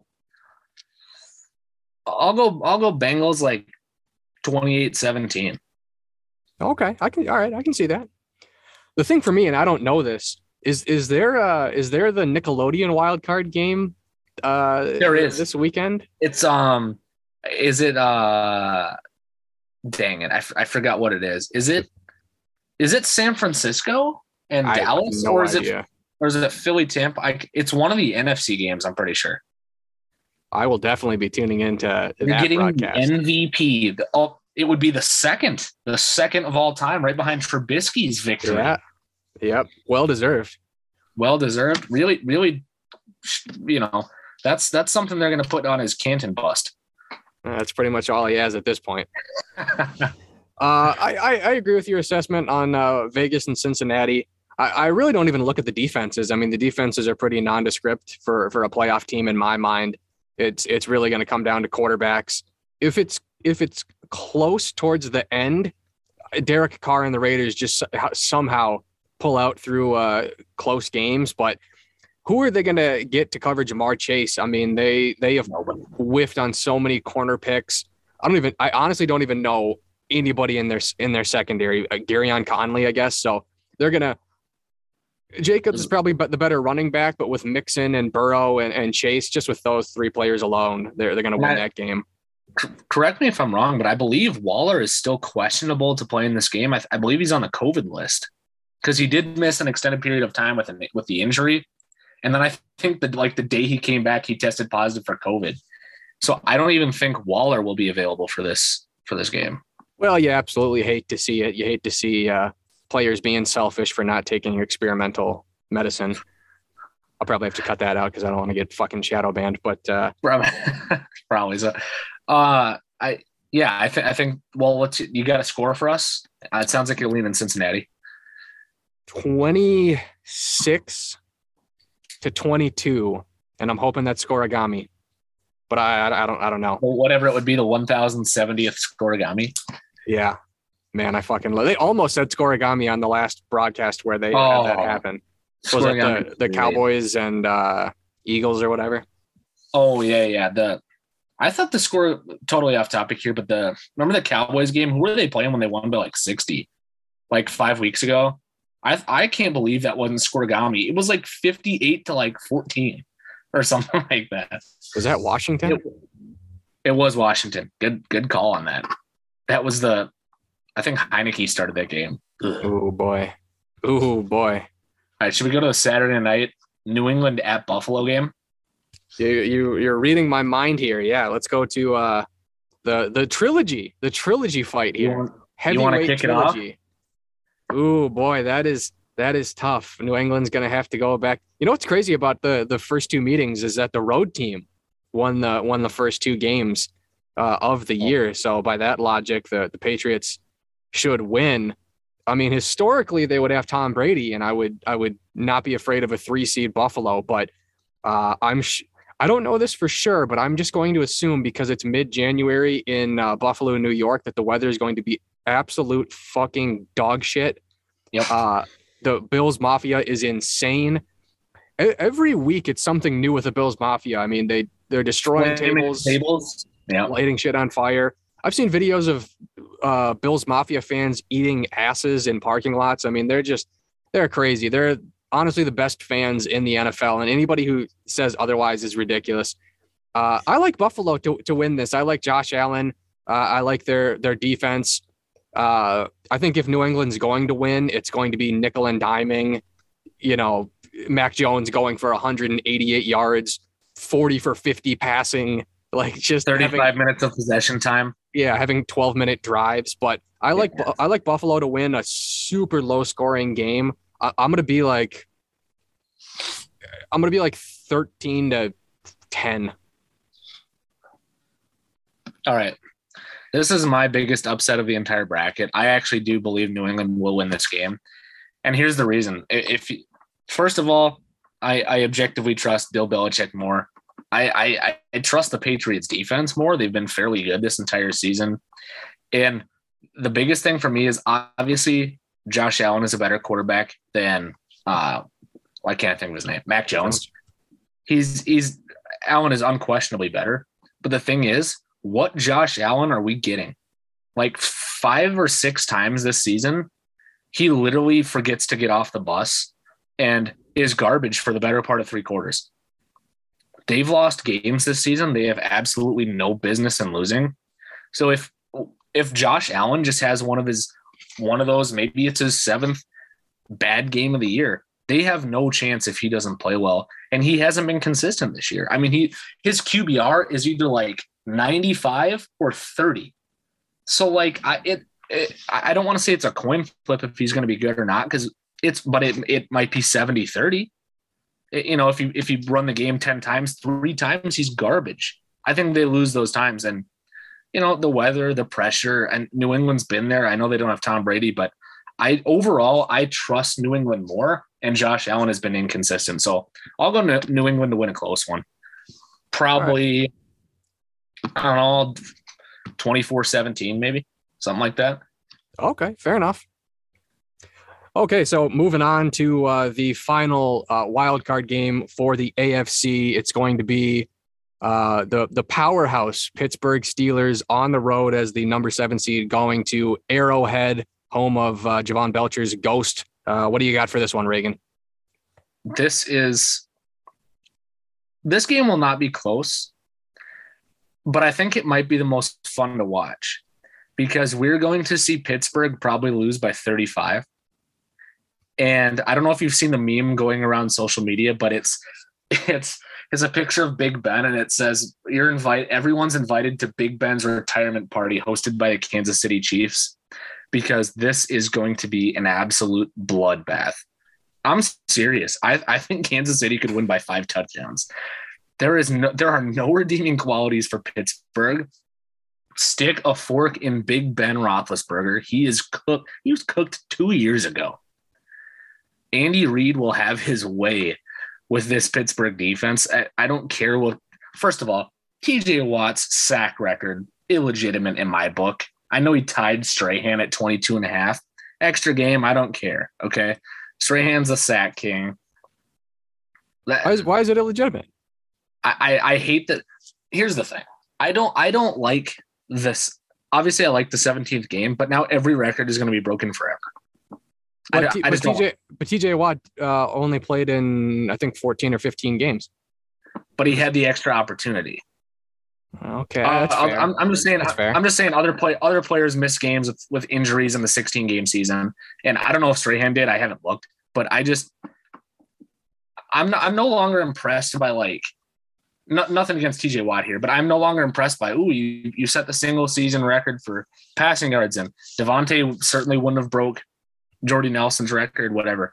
I don't care about records at this point because it's been significantly altered. But I'll get back to the game. But it is impressive. He has more than a sack a game. I mean, it's impressive.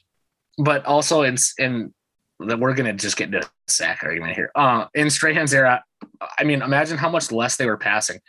TJ Watt is rushing the passer 55 times a game. Strahan was probably doing it 28. Maybe 20. I mean, I just feel like records are really changing, and it's completely personal. I know I'm on an island here, but I don't care about records.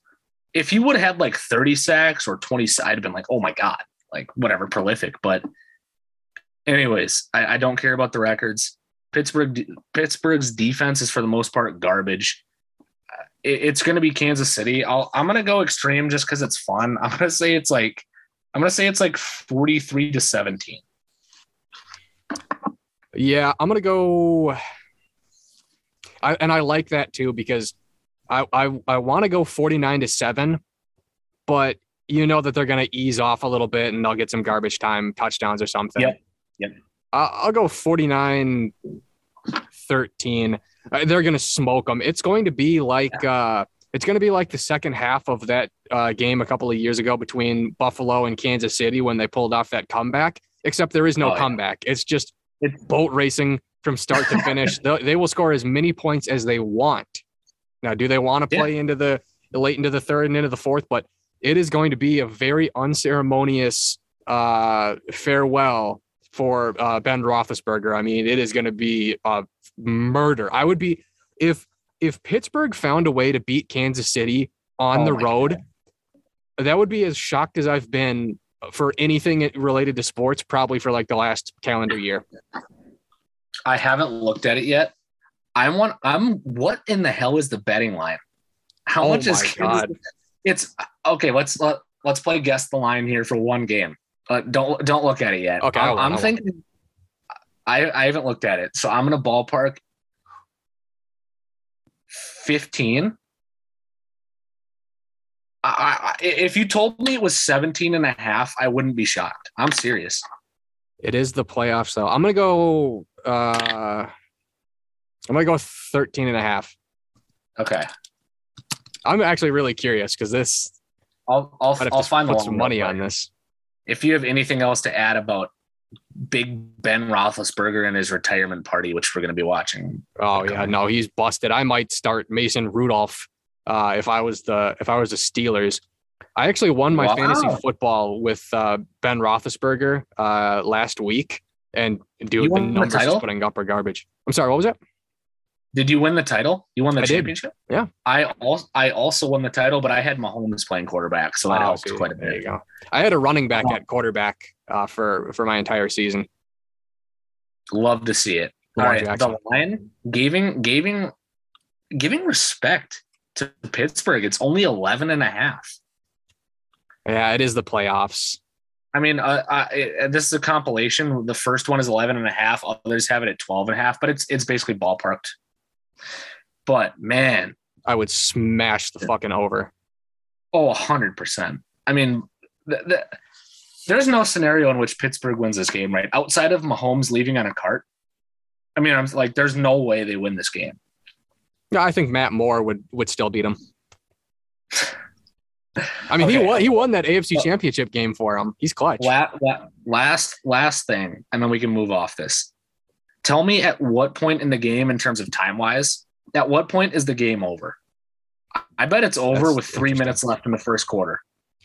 It all depends who gets the first kickoff. That's fair, actually. I feel like it's gonna be Pittsburgh to receive, 3 and out, Kansas City touchdown, one first down, stop, touchdown, 14-0, and it's over. Can I have two scenarios for when the game's over and they're dependent on who gets the kickoff? Yes. Yeah. If the Chiefs receive the opening kickoff, how much time is left on the clock or how much time is evaporated? Let's say how much time is left on the clock. Just tell me how much is left in the whatever quarter. 7.5 minutes. Okay. So like it's over. Are we talking like one methodical drive, you go 85 yards or whatever? No, or are you talking like a couple quick scores? Okay, multiple quick long scores, like 70-yard touchdowns. Well, they get it like they receive on the 25. It's a 75-yard bomb to Tyreek Hill. It's a 3 and out and then a touchdown to Travis Kelce, and the game's over. Yep. Yeah. If they don't receive the first half kickoff, I'm gonna say, with 5 minutes left to go in the first quarter, it's over. It's over. If Pittsburgh can get to halftime within 10 points, I think it's a huge win. I'm serious. Yeah, no, I agree. Pittsburgh's done. Big Ben is done. Stick a fork in that turducken. 100%. Shout out to John Madden's turducken, man. Austin, from Austin, Minnesota. All right, so are we good on the AFC? Yes, we are good on the AFC.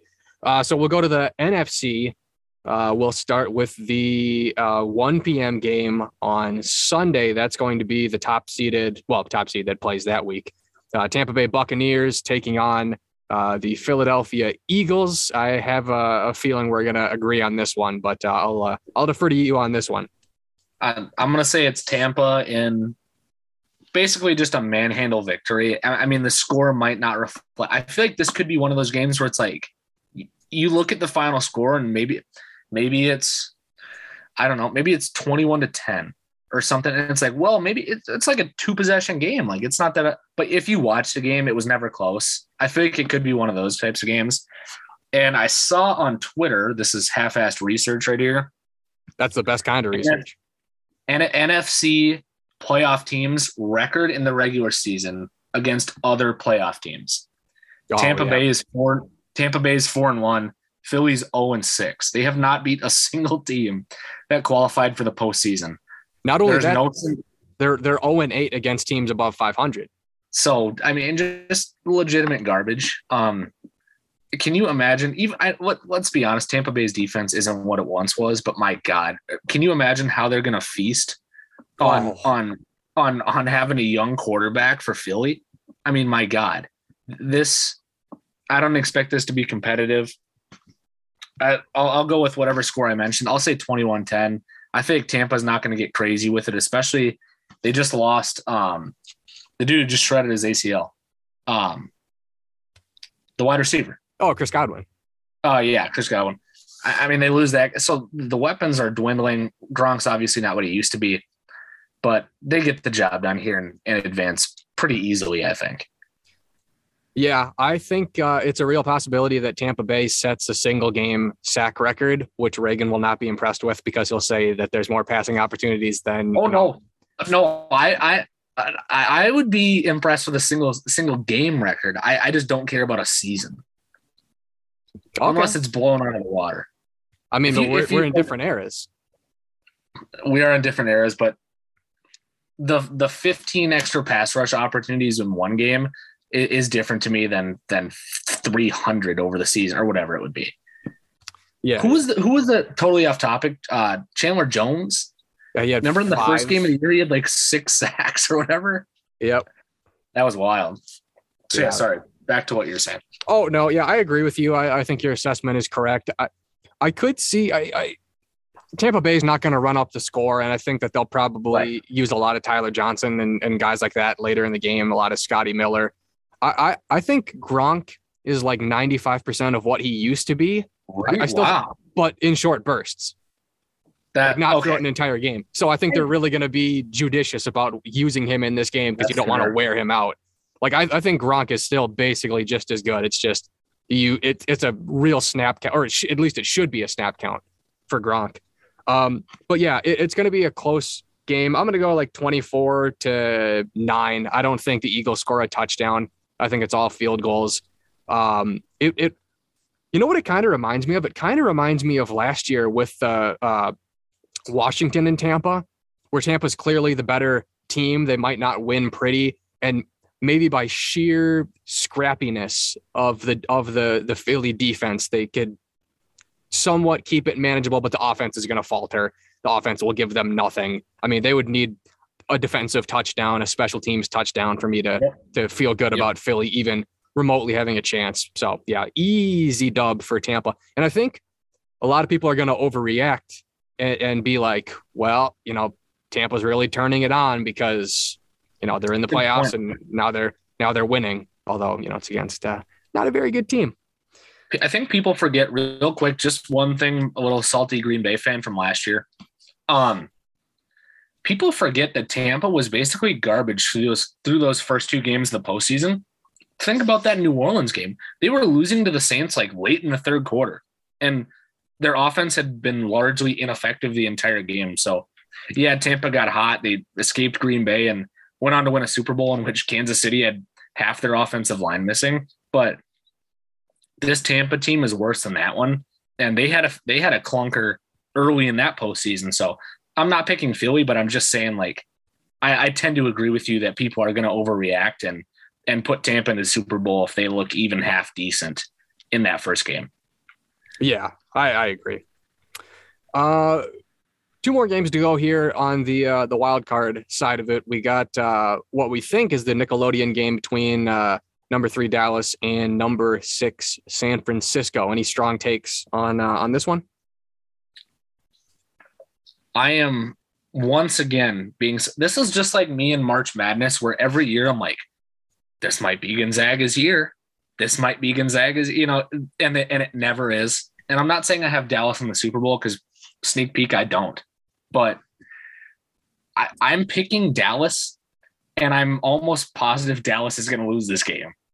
And here's the reason I say this, because Dallas is really a boom or bust team. If you think about the games that we watched them play this year, it's like, oh my God, Dallas had 60 points and 600 yards, and their defense was flying around, and Diggs and they have the tools to do it, but they just haven't done it. And my God, Mike McCarthy, if you want to talk about liability at clock management, it's bad when officials are like leaning over, giving him the nudge, and like, dude, are you going to call a timeout here? And he's like, I don't think so. I don't trust Mike McCarthy in big spots.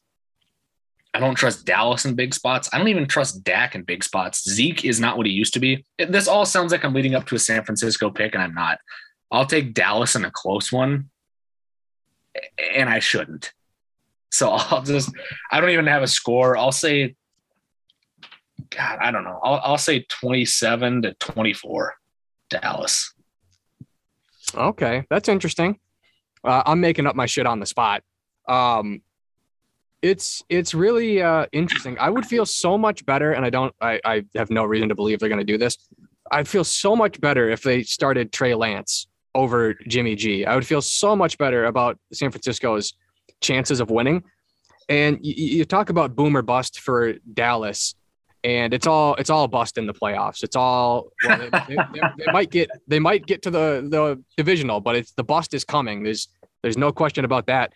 And when you're a team that consistently busts in the playoffs, I could make a case either way that week 18 was terrible for Dallas.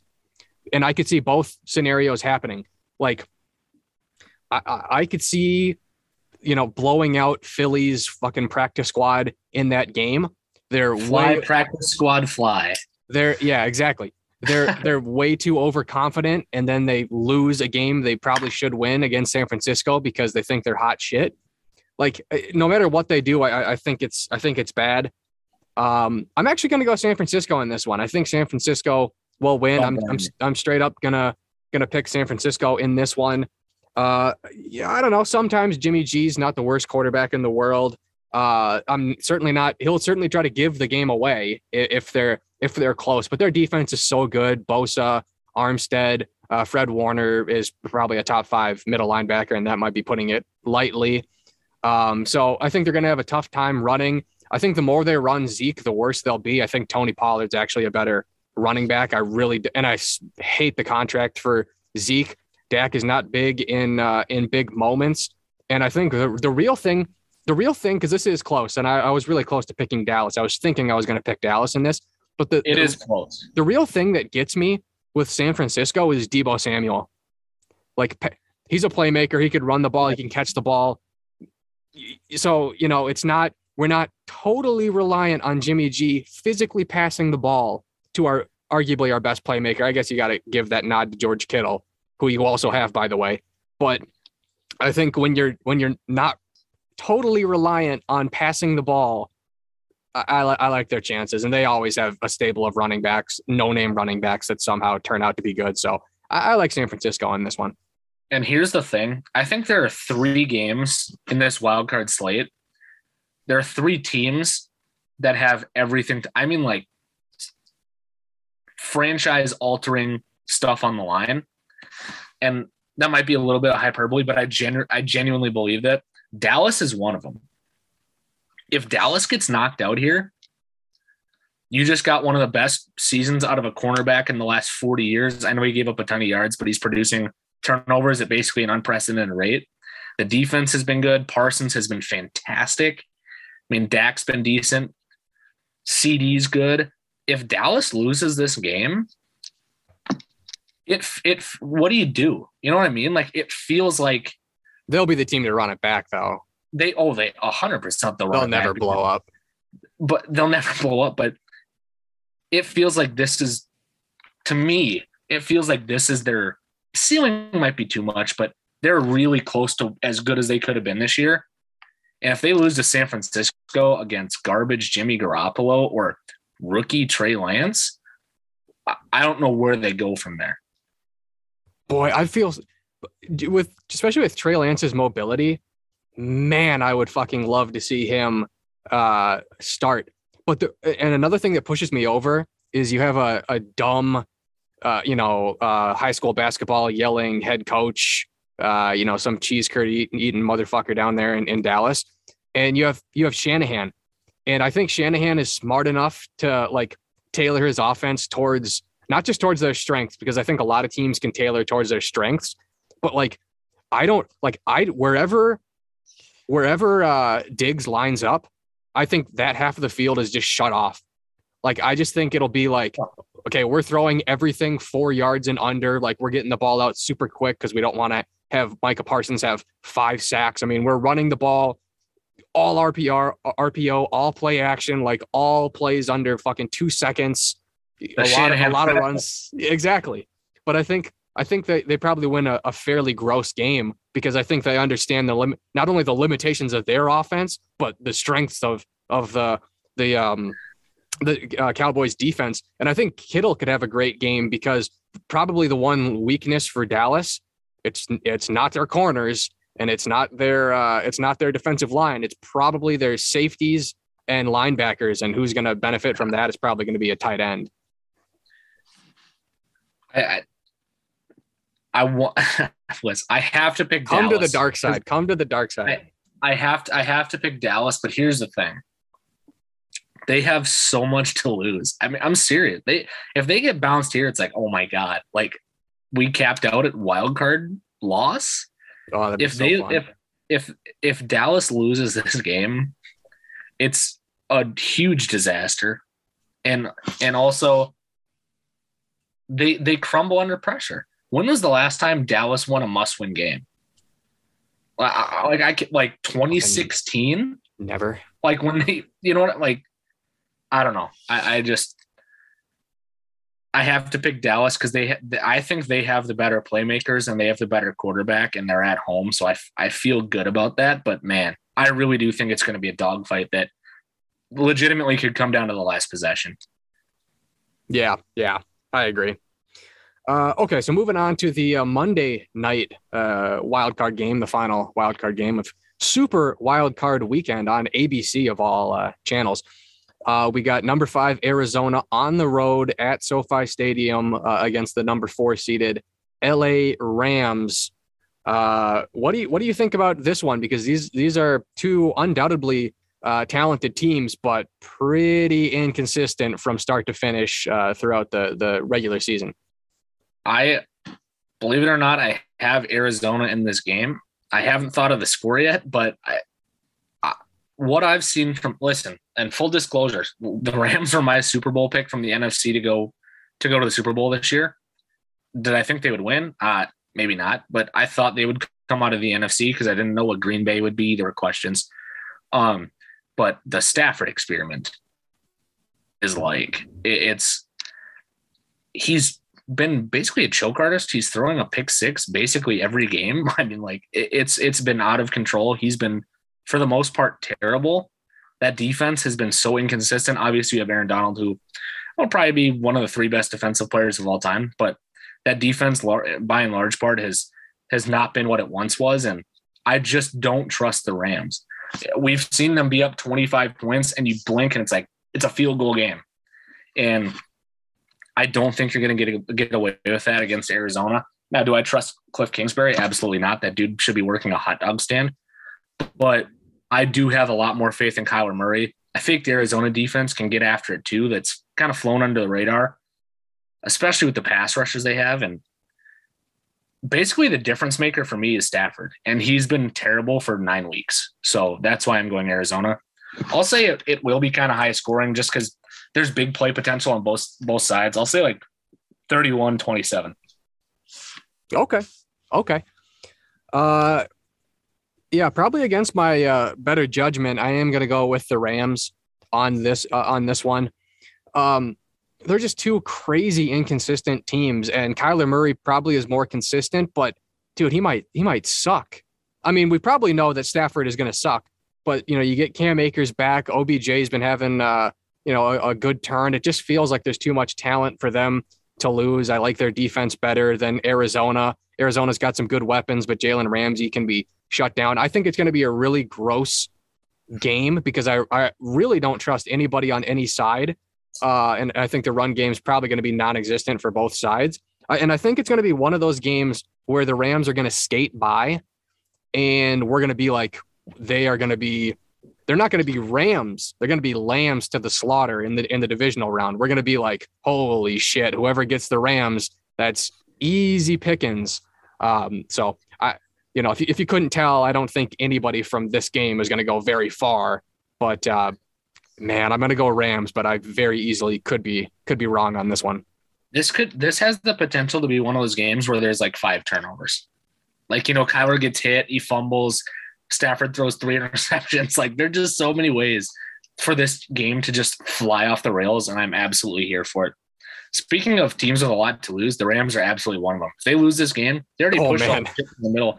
They have no picks left for like 25 years. They traded everything. They are all in, and I don't even think they're that good. Like, obviously they're a decent team, but man, they're not even head and shoulders above. They're certainly not better than Green Bay. Are they better than Dallas? Maybe. Like, I think they're going to be one and done if they do win. The thing I can't really figure out about the Rams is I don't know if their superstar players that they've acquired just aren't as good as we think they are, or they are as good as we think they are, but the depth and other starters that aren't stars are just so bad. Like, I don't get what's the deal with the Rams, because on paper, they should it rivals like the 2010 Eagles, like that dream team where they just signed everybody. Like, it's on paper in Madden. I'm sure they're very, very good. Oh, I have to be. I couldn't agree more. I mean, you look at the Rams roster, it's like, oh my God, they've got big hitters everywhere on defense. They've got a shut down corner, one of the 3 best defensive players of all time. I mean, they can do all the little things. They've got Cooper Kupp, who was like 500 yards ahead of second place for receiving yards this season. OBJ, big play. They have all of it, and they've consistently underperformed. And I don't know if that's a reflection of the coaching staff. Is that, I know it's blasphemy to call out Sean McVay, but man, they certainly underperformed what their roster likely should have been. And I don't think that's a hot take. No, certainly not. So do we want to keep moving with the bracket and how we did it, or what's the plan here for? Yeah, let's go with how we picked it. So we'll go to that top AFC game. It's going to be the top seeded Tennessee Titans. We know that for sure. I would have them taking on number 5 Las Vegas, because they'd be the lowest seed advancing. You would have them taking on New England. Yep, that's right. Okay. What a matchup! All right, yeah. You want to start or? Yeah, sure. Okay, so again, I'm not a very big fan of Las Vegas. That also kind of feels like a game. Wait a minute. I circled the wrong team here. This is a disaster. I didn't pick Las Vegas. So you're good. All right. This is a disaster. I picked Cincinnati. Okay. So it still would be Cincinnati because it'd still be the lowest seed I picked. It would be. Okay. My apologies. I should be admonished in the comment section. That is terrible. I might cut myself later. That's embarrassing. Yeah, I was going to say, I don't like Vegas at all. I wonder why I put them there. Probably because I didn't. I think Cincinnati's live dogs, but I really like Tennessee. I think they're the one seed that nobody's talking about. This is such a weird year with parity where a lot of teams have looked really, really good. you know, on individual weeks, and then they fucking suck the next week. And Tennessee has been the most consistent. Now, that's not exactly saying a whole lot this year, but they're the one team that literally, we talk about Cincinnati and them turning it on. We talk about Kansas City, obviously, Buffalo. You know, they've not really had a bunch of great games, but they're the number 3 seed. Nobody's talked about Tennessee. There's only one team per conference that gets a bye, and they have a bye. And you talk about the percentage of teams that make it to the Super Bowl who have that bye. And so normally I wouldn't be super crazy about Tennessee, but the fact they're getting Derrick Henry back really changes things for me, not just in this round, but long term. You know, I love a Vrabel defense. Tannehill is not good. They're going to have to work around that, but you do have A.J. Brown. And I just think Tennessee, like, I don't know how Cincinnati stops Derrick Henry if he's healthy. Obviously, it's kind of funny to say he's healthy because I'm sure he's still hurting very badly, and he did have a foot injury. But I like Tennessee just to run this game out, run it out, long drives, Derrick Henry, maybe use A.J. Brown in the red zone. So I like Tennessee to win this game. I'm going to say 24-21. I think it will be close. I'm now looking at my matchup, and I'm suddenly thinking the Patriots might be in the AFC Championship game. Oh God. Oh my God. Here's the thing. They get revenge for Tennessee bumping out the Brady era. I don't trust Tannehill. Okay. I do like Vrabel as a coach, but Tennessee, they've basically been playoff failures every time that they've made it. I mean, they've literally made no noise. I just, Derrick Henry, obviously he's Derrick Henry, but like, he's coming off a pretty significant injury. The Patriots have been fairly good historically at stopping the run. I think there's no reason the Patriots couldn't win this game. Like, this is a much better matchup for New England, in my opinion, than it is for Cincinnati. Because like, if Cincinnati goes, Derrick Henry runs. I don't trust that defense as much. They control the clock. Burrow stays on the sideline. Suddenly Jamar Chase isn't as much of a factor as he once was. I feel like New England is such a better matchup against Tennessee than Cincinnati would be. So I'm going to go Patriots. The Pats are going to the AFC Championship game. Wow. I can't disagree with you. I do think that is a better matchup. I think it's going to be – I'm going to say like – I don't know what this – I'll go 24-21 Pats to AFC title game. I really do believe they have a much better matchup than – and I like Cincinnati, but it just – New England has a much better system, in my opinion, for Tennessee, and Tennessee has been basically garbage in the playoffs. Yeah, I mean, that's fair. That's fair. I'm not super – to be completely transparent, because we've just about talked about every team, I'm not super crazy on any individual's team's chances to win it all this year. I would not go all in on any team. Not that you ever can any year anyway, but especially this year. Okay, so the other AFC wildcard game – it's going to be the number 2 seeded Kansas City Chiefs, and it's going to be Buffalo going to Arrowhead for me. I know you'll have a different one. Yep. I like Kansas City, especially at home. Buffalo, like you said, Josh Allen's been pretty inconsistent. I don't like Buffalo's chances to outgun Kansas City, and I actually think the AFC West has had a pretty interesting strategy over, you know, in the draft the last couple of years. You know, you see a lot of teams really building up their weapons to try to outshoot Kansas City, which I think is smart. You see the Raiders went with, Mr. I don't know, trying to not get in trouble, but you know, the wheelman, Henry Ruggs, and, Brian Edwards and Hunter Renfrow. And you see the Broncos, they go get Jerry Jeudy, they go get KJ Hamler. When Buffalo lost to Kansas City in the AFC Championship game, it really seemed like those were going to be the two teams that kind of dictated the AFC for a long time. So it really seemed like at that point, especially with the onus being on Buffalo because they lost the game, that they would have to try to specifically build their roster to try to get past Kansas City. You can try to bolster your defense, and I don't think that's a bad idea, but can you outshoot Kansas City? Because that's oftentimes what it's going to come down to. They cannot outshoot Kansas City. They didn't really do much to address that. So I think they'll put up a great fight, but I see them being down from the first possession and just the lead might grow at certain times, but I think Kansas City will have a constant lead throughout the entire game, and Kansas City is going to skate right into the AFC Championship game. Can't argue with that take. I'll keep mine fairly short. I have Kansas City hosting Cincinnati. I think both teams have explosive offenses. Overall, I trust the coaching staff, I trust the quarterback, and I trust the weapons more for Kansas City. And when that's favored, it's hard to pick against that team, so I'm not going to. So I've got Kansas City. I think it will be like, this is a spaghetti Western. This is going to be an old-fashioned shootout. I think both teams are going to be well into the 30s. I've got Kansas City 38-35. I think it will be close because they're not going to be able to stop Jamar Chase. And if we get this matchup, which I think we will, it's going to be really fun to watch, and I'm excited for it because it's Mahomes is obviously more well-established, but Burrow's an up-and-comer. There's some weapons there. This would be a really fun game. But I will take Kansas City to advance to the AFC title game. Okay. All right. So now moving over to the NFC.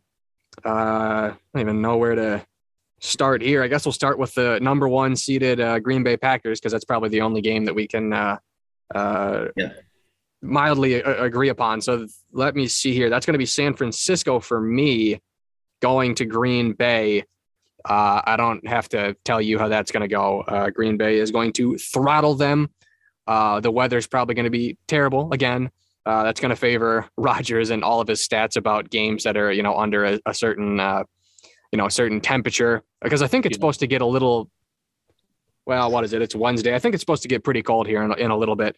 San Francisco is going to be outgunned. I mean, their defense can do their best to just try to hold them into that game, but eventually that's not going to be enough. You have to score points, and they're not going to be able to score points against that overpaid and soon to be, disbanded defense. But Green Bay is going to handle them pretty handedly. They're going to handle them handedly. I'd be very surprised if San Francisco went on the road to Lambeau and won a game. That would be a disaster for Green Bay. And I'll just provide some comments because my game's different than yours. For San Francisco, I just don't see a scenario in which they go to Green Bay and win, especially with the way Jimmy Garoppolo has been playing in terms of inconsistency and turnovers. And Packers might have Za'Darius back. And they might have Jair Alexander back. And if we get two All-Pros back on the defensive side of the ball, good luck for that San Francisco offense, which has been, outside of Debo, mostly garbage. Trey Lance, they could bring in some gadget stuff, but I just don't see it happening. Green Bay would win that game. For me, it is Green Bay hosting Arizona. I would much rather see them play San Francisco. Yeah. But I still do believe Arizona, talk about the ultimate Southern heat kind of team. They do not want to go play in a Green Bay snow bowl that's -5 degrees. I think weather will certainly have an impact on that game. Kyler Murray, I trust him, but obviously I don't trust him as much as Aaron Rodgers. That Arizona defense, there's some weapons, but it hasn't been super great this year. I just feel like as a whole, Green Bay has a much more solid team. And certainly they have the coaching advantage. Cliff Kingsbury is hot garbage. That dude has been mistake-riddled the entire season, and you're going to have basically a perfect game plan if you want to beat Green Bay on the road. I don't think Arizona does it. I'd say 31-21 Green Bay in that for me. Yeah, I agree. You'd probably rather I agree with everything you said about the game. I think there's a wider variance on how the Arizona game could go. You could blow them out, or it could be really close because you do have the ultimate X factor in Kyler. San Francisco is a much better roster. It's just at the one position that it matters, which is why so much of all of our talking points have been about quarterbacks. I think they will be good with Lance, but that's obviously a future discussion. So in the other divisional game, I'm going to have the number 2 seeded Tampa Bay Buccaneers, and they'll be hosting the Rams, a rematch of the 2019 Super Bowl, I believe. Another easy one. The two top seeds in my bracket in the NFC are both going to have pretty easy games in the divisionals. I obviously like Tampa. The Rams, like I said, when they take on Arizona, obviously you had Arizona winning. They're just going to skate by. I mean, they're going to be very, very lucky to get by. And like I said, people are going to be pretty high on Tampa because they're going to, pretty convincingly beat Philly. I don't really know how they can win. That defensive line is really good. So, even if Cam Akers is back and contributing fully healthy, I mean, Darrell Henderson's good. I think they might have some success running the ball, but against Vita Vea, who just got paid, that's going to be pretty tough. The one X factor for me is going to be the Rams passing game, just because they do have talent at the receiver position. And Tampa has obviously dealt with a lot of injuries in the secondary. And if Matt Stafford can just not absolutely suck, the game might get a little interesting. But yeah, I don't see them going on the road and beating Tampa Bay. I think there's a better chance in my two scenarios I have here. I think there's a better chance that the Rams go into Tampa and upset them over, versus San Francisco going to Green Bay and winning. But I'd say it's still a pretty good chance in my mind that Tampa Bay wins that one. So mine would be 2-seeded Tampa Bay hosting Dallas. And I almost feel, maybe I'm on something here, but I almost feel Dallas has a better chance against Tampa than they do against San Francisco. Tampa's defense is not what it used to be. And the weapon, Debo is much better than whatever Tampa has in terms of weapons. They've been basically depleted. I don't know if Dallas could win that game, but man, I really do feel like that would be close. Of course, the X factor is Tom Brady, and I'm going to take Tom Brady, but I really do think that Dallas could win that. Like, I wouldn't be shocked if Dallas would beat Tampa on the road. Tampa's had some stinkers this year, man. They've had some games where it's like, what are you doing? Antonio Brown, they were losing to the Jets for three quarters. I mean, Tampa is not what it used to be. I still have to take Tom Brady. It's until he proves that he's cooked and can't do it in the playoffs, I have to take Tom Brady. But I think this would be a really ugly game. I really think this would be a bad game. I'd go 20-16 Tampa. I mean, just garbage. Dogfight kind of scratch and claw. Nobody looks good, but Tom figures out a way to do it. So I'm gonna have Tampa move on to the NFC title game. And I agree with you on that. And that's kind of the beauty of Tom Brady's entire career. Name me beautiful playoff games he's been in. He just wins these ugly fucking games. Everything's a one possession game. Everything. I think honestly the not the best Super Bowl, but I think the best example of a Tom Brady Super Bowl, or the best encapsulation of what he has meant is actually his win over the Rams, because it was such a fucking gross, disgusting game, and there's no way the Rams would win a gross, disgusting game. That's a Brady game. Agree.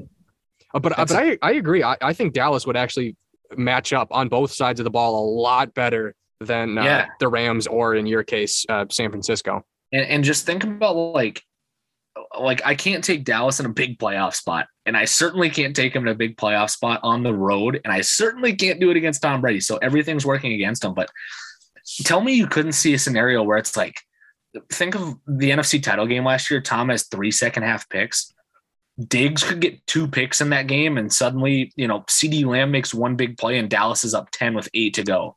There's so many scenarios to me where Dallas can be playing with a lead in that game and Tampa's on the ropes. But like I said, it comes down to Tom Brady, and I just have so much faith, especially on a home field. Imagine how gross it would be if Dallas was in the NFC Championship game. We would get the same feature. We get this feature at least once a year, sometimes several times a year, where if you're super early to tuning into a game and they'll have oh, here's a kid with leukemia and here's a sad story, yep, and here's a football player who did a good thing. I promise you we're going to get yet another feature with Dallas. We might even get it if they just beat San Francisco, they're going to go on the street and interview 20 Dallas fans. And they're going to be like, oh, the last time Dallas won a Super Bowl, I was 6 years old. wow, the Dallas fans have been waiting for a long time for a serious contender. We see it. I can't tell you. I can literally write one right now. I've seen it so many times. And it happens. It's not just Dallas. It happens every single time. It's never just like we have two good teams. It's like this team hasn't won a playoff game on a Sunday at 4:58 p.m. in 28 years. Well, that, just useless stuff. They overhype everything. It's why some of the draft coverage sucks. I know that we're not talking about the draft right now, but the draft is going to catch a stray from me. The draft coverage sucks because it's like every top prospect is like, tell me what's the worst thing that's ever happened to you. We're going to do a half hour on it. And I hate that. So yeah, just a bone to pick with how they do coverage because I really hate some of that stuff. I mean, that's just basically all TV, all reality TV. It's all hand shows. It's all hand, bro. Yeah. Yeah, it's all garbage. Okay, so we got 3 games left here. We got both the championship games and then the Super Bowl. So we'll start here on the AFC side. I'm going to have, well, actually on both sides, I'm going to have 1 versus 2. Very, very original, but I feel in this year where so many teams are topsy-turvy, it's really hard to pick some of these lower seeds. I got Tennessee hosting a home playoff game against the number 2 seeded Kansas City Chiefs. Imagine how fun that would be to be in Nashville. They really know how to party. That would be epic if they could host. That happens. We might have to fly down. We'll be. I'll catch a flight down there. Unfortunately for Tennessee, I think they're going to lose this. I just don't see how they could win. I could see them having success. Like, I don't think they'll get blown out necessarily, because if Derrick Henry, I mean, assuming he doesn't, fucking snap his foot in half in the divisional game, I mean, like, they're going to have success running the ball. But again, there's going to be big moments in that game that at some point are going to have to be handled by Ryan Tannehill. I have no faith in that. It's a nice defense. I wouldn't say their corners are super great. What do you got? Like a Dory Jackson and fucking, I don't know. Like, how are you? There's no way you're going to be able to plug every single hole between Tyreek Hill and Kelsey and all that. And not to mention that the Chiefs running game is pretty serviceable because there's so much attention going elsewhere. And, they do have some nice running backs too with Clyde Edwards-Helaire and even that Gore running back. He's been pretty good as well. And then Darrell Williams. So there's just, You can't possibly expect Tannehill to play well in some of the big moments in that game, and you can't possibly expect everybody to play great one-on-one coverage on defense. And for that reason, I'm out. So I'm going to pick Kansas City to go on to the Super Bowl. I'm going to say they win 31-20. I love the Shark Tank reference. That's hilarious. I love that show so much. So for me, I have Kansas City hosting 6-seeded New England Patriots, which is Jesus Christ. This would be a hilarious game because we get Pats Chiefs again, which these two teams already have so much history, even in just the Mahomes era. But dude, what if the Pats win the Super Bowl this year? That would be hilariously awesome, and it would be such a huge. That would be the feather in Belichick's cap. That is true. You just want a title with a rookie quarterback and like a patchwork defense that you strung together in free agency. That would be legendary. But that's not going to happen. That would be the ultimate Trent Dilfer example that people would use for the rest of time, being like, well, he won it with a rookie. We can win it with a rookie. And what a disease of the brain that is. It's no better way to put it. And like, that's the thing is that's what I hate about all this shit. Like, everyone wants to look at, well, remember that one time it was the Ravens defense. I mean, I heard this from Viking fans, not to, keep dumping on the Vikings, but how many times the Vikings defense, if we're just top 5, we can be like the Ravens and, maybe Kirk gets hot like Flacco. It's like, so one time in 40 years, you're going to hang your cap on Kirk getting hot like Flacco. And to be clear, that defense we're talking about Ray Lewis, the all-time leader in tackles, and we're talking about Ed Reed, one of the great safeties to ever play in the history of this game. So I hate that example. It's brought up basically every year. It's the Tom Brady's a 6th-round pick. Yeah, I hate it. Or the Nick Foles is a backup quarterback. Okay, yep. So if you believe that, why don't you go sign Chase Daniels and win a Super Bowl right now? Yeah, it's – people look to the exceptions, and it's just, it drives me crazy. But yeah, I have Kansas City hosting the Pats. I think Belichick would make it interesting, but I don't think this would be. Kansas City just has too much firepower. Like, their defense could give up 40 and they would be like, okay, we scored 54. They really have the firepower to basically cover up whatever mistakes their defense has.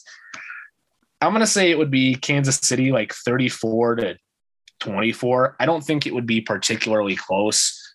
So I have the Chiefs advancing to the Super Bowl, very unsurprisingly. Yeah, it does kind of seem like they have a pretty easy route. And we both agree that they'll make it. Okay, so on the NFC side, I'm going to have, again, 1 versus 2. It's going to be Green Bay hosting a home playoff game against Tampa Bay. Might sound familiar. I have the same. Yeah, so you know what? I'll let you go first because we disagreed early on, but we ultimately reached the same conclusion here in the championship game. People will be very unsurprised if they listen to the NFC North talk. This is Green Bay's season. I really, really do believe, and this is not a Packer homer. I swear to God, I believe last year we win that NFC championship and we win the Super Bowl if Bakhtiari doesn't shred his ACL in practice. People so dramatically underestimate how important that was. We shuffled our entire offensive line a week before a title game. And the reason we lost that game is Aaron got sacked the whole game. Their pass rush went crazy. So if we get Bakhtiari back, which he already played snaps in Detroit, we get Jair back. He's an all-pro. We get Zadarius Smith back. That's one of our best pass rushers. I mean, this is our season. Last year, I was not nervous going into that game because I thought we were the better team. We lost that game. And I think we're even better this year, and I think Tampa's worse. And I don't even think it's that close, to be perfectly honest. Tampa has lost their weapons. Their defense isn't what it used to be. Packers will be at home. I really believe we're going to win this game. And I don't know what the score will be. I think it will be close just because Green Bay has a habit of getting up 20 and then winning by 6. So I'm going to say like 38-31 Green Bay. Okay. Yeah, so we agree up until this point. The thing that separates humans from like snakes or even like apes, and they have this as well. But you know, one of the remarkable things about human beings is pattern recognition. You know, if you don't recognize patterns, you know, that could be a life and death scenario out in the Serengeti. So all of the humans that are here right now have some degree of pattern recognition because, you know, through, you know, Darwinism, you know, we're here now. We were the ones that survived. So I would be crazy. It's not life and death here, but I would be crazy to look at a quarterback who's won 7 Super Bowls and to look at the exact same matchup from the year before and not go with Tampa Bay. I don't care how they win. It's going to be gross, just like every Brady playoff game. They win. The bigger they are, the harder they fall. You know, the Packers think they're better this year, and they probably are. They probably are. You can look at, you know, a team that's getting healthy at the right time. You can look at their pretty record. Hasn't really done them a whole lot through the first 2 complete seasons of Coach LaFleur. But it's Tom Brady. I really go back to when we did, I don't know if you were, I believe you might have been there, or we probably did a show at the time anyway. But I remember doing a Super Bowl preview show for the 2019 Super Bowl with the Rams and the Patriots. And I picked the Rams, and I looked up and down position groups because we did it position group by position group. And we're like, oh, the Rams have better receivers. Oh, they got a better defensive line. They got better this, better that. And you really can easily convince yourself that the Rams were going to win. I don't know how many times I can see Tom Brady get put in a big game against the odds and him overcome it and me just go, well, I don't think Tom Brady's going to win. I mean, that's never happened before. I mean, the Packers are a better team. That can't, you know. So I just can't. Every single time, and I said this after they won the Super Bowl that year, every single time Tom Brady is in the playoffs, I am going to pick him every single game. I can't, like, he's the greatest of all time. I don't care how it happens. Like, I don't care if he has a pea shooter and the Packers are the greatest show on turf. I literally cannot pick so many times against Tom Brady and sit here now and be like, well, I don't see how it happens. It'll be gross. It'll be moderately low scoring. Maybe it even goes to overtime. I'm going to say like 27-24, but it's just, it's Tom. Like, you rarely ever can use that argument, but like, it's Tom Brady. Like, I literally can't even. I'm a millennial. I literally can't even. I think Tampa Bay pulls it out. I think people will doubt them. I think they'll use that as fuel. People will say they don't have Godwin. People will talk about the Antonio Brown distraction. I don't know if you've been watching this Tom Brady documentary. A little bit. It's really good. I like it. I actually like it better than the Last Dance. But the one thing that strikes me about Tom Brady, they don't have distractions. They have never been distracted by anything. So I promise you that they don't give a fuck about the Antonio Brown situation. That's a media construction because I agree with that. That will not affect them at all. And you'll probably hear Booger McFarlane or something say, "Oh, like." You know, Boogermobile? Yeah, I love the Boogermobile. But it's just like one of those lifty things that they just propped up in front of the crowd. Yeah, terrible. Terrible idea. So terrible it's good. But Tampa wins it, and it's going to be a fun night of Twitter for me, looking at Green Bay's Twitter and tuning into local Green Bay radio. So I got Tampa Bay advancing. This is the reason I have Green Bay. Like I know you said, I can't blame you for picking Tom Brady. Really can't blame you. The Packers team is better than last year, and Tampa's team is worse. And I know you threw it all out because whatever, Tom Brady, and I understand that. But the only reason that I was, and I, like I said, I wasn't nervous, but the only reason I thought we even had a 1% chance to lose that game last year was Tampa had a wicked offense and they had playmakers on defense. That defense is not as good as it used to be. It's objectively worse than last year. And Godwin's out. That's a big weapon gone. Gronkowski, like you said, he's still good, but it's in spurts, and he's not going to be good the whole game. Leonard Fournette hurt us last year. He's been basically in and out of injury and hasn't been good. Antonio Brown, I'm not worried about this distraction because Tom doesn't get distracted. I'm worried about the production. He was important in their playoff run. It's not as good of a team as it used to be. And I think Tampa barely snuck by New Orleans last year. And I know they win ugly games, but it felt like everything went perfectly for Tampa last year to get to the Super Bowl and win it. And I just don't think they're going to do it again this year. Yeah. And that's fair. And again, I don't really disagree with anything you're saying outside of the outcome. It's just, the rosters for both teams are largely, and I want to reserve the right to change my pick if like fucking Mike Evans blows out his knee, like, because is a clear game changer. But like the rosters are basically the same, and everybody on that Packers roster knows they lost that game last year, and everybody on the Buccaneers team knows that they can win that game on the road. And I think like, I really believe Brady's the only trump card where you can just be like Tom Brady. Like, I don't even think you can use that card with Patrick Mahomes, or maybe you can. He might be the only holder. But like, you couldn't like name any other quarterback. I trust Tom way more than Pat, and Pat's clearly the better player right now. Oh, for sure. But there's like no other singular player where you can just be like, well, I think they're going to win just because of this one guy. Like, it's just there's way too much history with Tom Brady. So I think he pulls that off. Okay. So we got one more game. It is the Super Bowl. It is the Super Bowl. So I'm going to have the two number 2 seeds in the Super Bowl. It's going to be a rematch of last year's Super Bowl. It's going to be Kansas City and Tampa Bay for me. And then for you, it's going to be Kansas City and Green Bay, right? Yeah.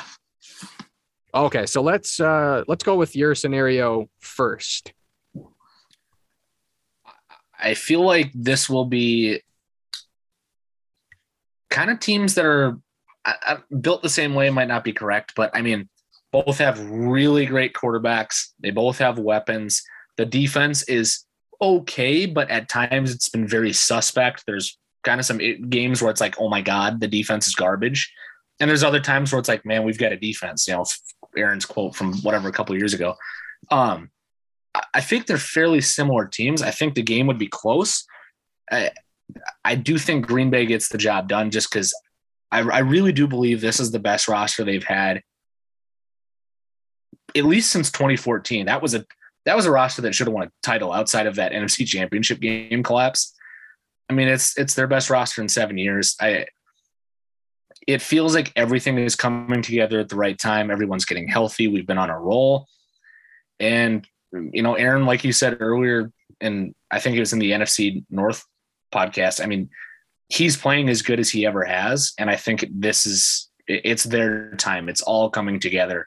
And, you know, I just have faith in this Packer team.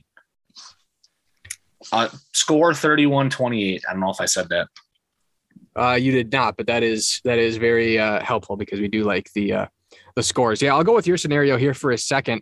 I honestly don't know who I'm going to pick here. I mean, I kind of want to be objective, and in a way, I kind of feel like Kansas City and Tampa Bay are kind of 1A and 1B when it comes to big dogs. I think Green Bay would win. I think in this matchup between Green Bay and Kansas City, I think Green Bay would win. It's essentially a coin flip in my mind, maybe 51-49 Green Bay. Not a score prediction, but percentage. Yeah, right. Aaron Rodgers is firing on all cylinders, and Patrick Mahomes has been pretty shaky. I mean, I could see him throwing for – I mean, if he throws – and this is very possible, especially with the fucking greatest cornerback of all time, what's that, Rasul Douglas. You know, if Patrick – yeah, I know. If Patrick Mahomes throws 2 interceptions in this game, I mean, it's probably over. I mean, never say never, because everybody always says like, well, if Adrian Peterson doesn't rush for 100 yards, the Vikings don't win the game. And then, of course, that's the thing that happens, that he rushes for 82 and they win the game. So there's many different things that can fucking happen. I mean, Russell Wilson shouldn't be able to throw 4 interceptions in an NFC Championship game and dagger the Packers, but you know, it is what it is. But no, I think Green Bay wins. I mean, I'm not super bananas about the Chiefs' defense. I don't think they know how to use a lot of players on that defense, or at least Chris Jones. They've been playing him at defensive end or whatever. Like it's kind of weird. He's like 320. And I don't know. They just kind of been inconsistent. I mean, they could throttle like, I don't want to say throttle, but like, obviously, if the Chiefs are firing on all cylinders, the Packers defense can't stop them. Just like if the Packers are firing on all cylinders, it's going to be pretty hard for the Chiefs defense to stop them. But it's just, what is the probability that they're all on for that one game? And I don't know. I'm going to say it's a game-winning Green Bay touchdown, and I'm going to say the score is 34-28 because they're not going to kick the extra point because. It's going to be as time expires, so they don't need to take the extra point. So 34-28. Wild. Yeah, I feel like if Green Bay gets to the Super Bowl, I don't see a way they lose it. And the foe is kind of like you said, it's Tampa. I mean, I really do know. We know Green Bay's roster is better, but it's like. You said it's that mentality in the back of their head, like they beat us last year, like fuck, here we go again. I think if they get to the Super Bowl, they'll be just fine. It seems like every team is just shaky. You know what I mean? I feel like nobody's going to be surprised if Kansas City, the defense is bad and Mahomes is back to what he was in October and there's interceptions and things aren't going well. I just feel like there's no real clear cut. Everyone thinks this team's going to win the championship. So you think the NFC Championship game is kind of like the 1980s Miracle on Ice, although obviously the Packers are not the Americans because they're not the underdogs, but a lot of people don't realize that was the semifinal game. The right. U.S. still had to go on to beat, what was it, the Czech Republic. So you think that if the Packers get by that, I mean, they're playing the Czech Republic in the Super Bowl. Same as last year. If the Packers go to the Super Bowl, they win that Super Bowl easily. Tampa Bay was way better than Kansas City last year, as proven the Super Bowl. I mean, and we should have beat them. So it is kind of a mentality thing. Okay. And then so for my Super Bowl, it's Tampa Bay and Kansas City. Again, I just gave this whole spiel about pattern recognition and shit happening last year. I know that their offensive line is better. I know that they're probably better, just like the Packers were probably better than Tampa Bay last year and this year when I just picked Tampa Bay to beat them. It's Tom Brady. It's the Super Bowl. He doesn't lose Super Bowls, certainly not to teams that are better than him. I think they win. They literally did it last year. I can't sit here in good conscience and be like, well, with, you know, maybe if Patrick Mahomes had the type of year that Aaron Rodgers had, where he only has 4 interceptions and still has a healthy amount of touchdowns and things like that, you know, maybe I probably still would go Tampa, because that's just my rule from until Tom Brady retires. As long as he's in the playoffs, I'm picking him every single step of the way, regardless of anything. But maybe then there's a case for Kansas City, but it's like none of those weapons really did them any good last year. So it's just, I don't know, man. Like I just can't pick them. And I know that the secondary is kind of busted and injured and stuff like that. But I think there's enough talent on that team defensively where it's like, I think they can channel their prime for one game. I think Richard Sherman can, well, maybe not channel his prime because he was pretty good in his prime, but I think Richard Sherman can play pretty good for one game. For one game. Is he still on that roster? I think so. Is he not? I thought he got released or injured or something. Well, he got injured, but I don't think he got released. But like Ndamukong Suh or like, you know, some of these older guys like William Golston, like I think their pass rushers can put it together for one game with 2 weeks notice. Yeah, he's in. I don't know if this is accurate because it's not a blue checkmark Twitter, but it says Tampa Bay Buccaneers Richard Sherman will take on secondary coaching duties to help secondary coaches for the Bucs playoff run. He must be injured. Okay, wow. You hate to see it. Sean Murphy Bunting or whoever the fuck they got. Carlton Davis, whatever his name is. But no, I think Tampa wins. I mean, you got Gronk, you got playoff Lenny. You have an offensive line that people don't talk about as being like the best offensive line in the league, but it not talked about. Yeah, but it's pretty. Maybe it's not the top, but it is like it's top 3. It's a really good offensive line. Ryan Jensen and Tristan Wirfs and guys like that. Still a very close game, probably even closer than last year because I think Kansas City has improved. But at the end of the day, I mean, there's 2 things that are true. 2 things you can take to the bank. 1, Tom Brady winning big games. And 2, the mailman always delivering, and you know and death and taxes. So 4 things. You got 4 things you can reliably count on, and I've delivered plenty on this marathon podcast, and taxes certainly are always there. People are always dying, and Tom Brady's going to win a big game. So I got Tampa Bay winning 31-28. I think exactly the score from last year. One more thing. We reserve the right. I'll put the disclaimer out. I'll just speak for you because I think this is factual. We reserve the right to change our picks or completely throw out our entire bracket if COVID goes crazy. Like if Tom Brady misses the game and Aaron Rodgers is in protocol and Devontae is sick, we can all throw it out the window because COVID has been basically running through the entire league. And if a quarterback or Derrick Henry or you know what I mean, like, or if somebody Joe Theismann's their leg. If Jamar Chase gets injured, or there are so many scenarios in which this playoffs could be thrown off the rails in 10 minutes. So it kind of adds to the funness in my mind because I don't have a team in it. I understand that. For me, it adds a lot of nerves because I'm sure. I feel like this is our year, but yeah, it should be interesting nonetheless. And also, I don't know if you saw they were thinking about preparing for moving the Super Bowl venue to Dallas. Oh, which boy. And you know who's been great in Dallas? That bad man, Aaron Rodgers has been Kyler Murray as well. Kyler's been good as well. But yeah, Aaron historically has been fantastic in Dallas. So Dallas hasn't won a Super Bowl in 25 years, and the Super Bowl, they have a chance to win it on their home turf. On their home turf, only one other team, the Tampa Bay Buccaneers, have done. Who cares? Dallas is not going to get any – if Dallas goes to the Super Bowl, man, we're living on an alien planet. No way that happens.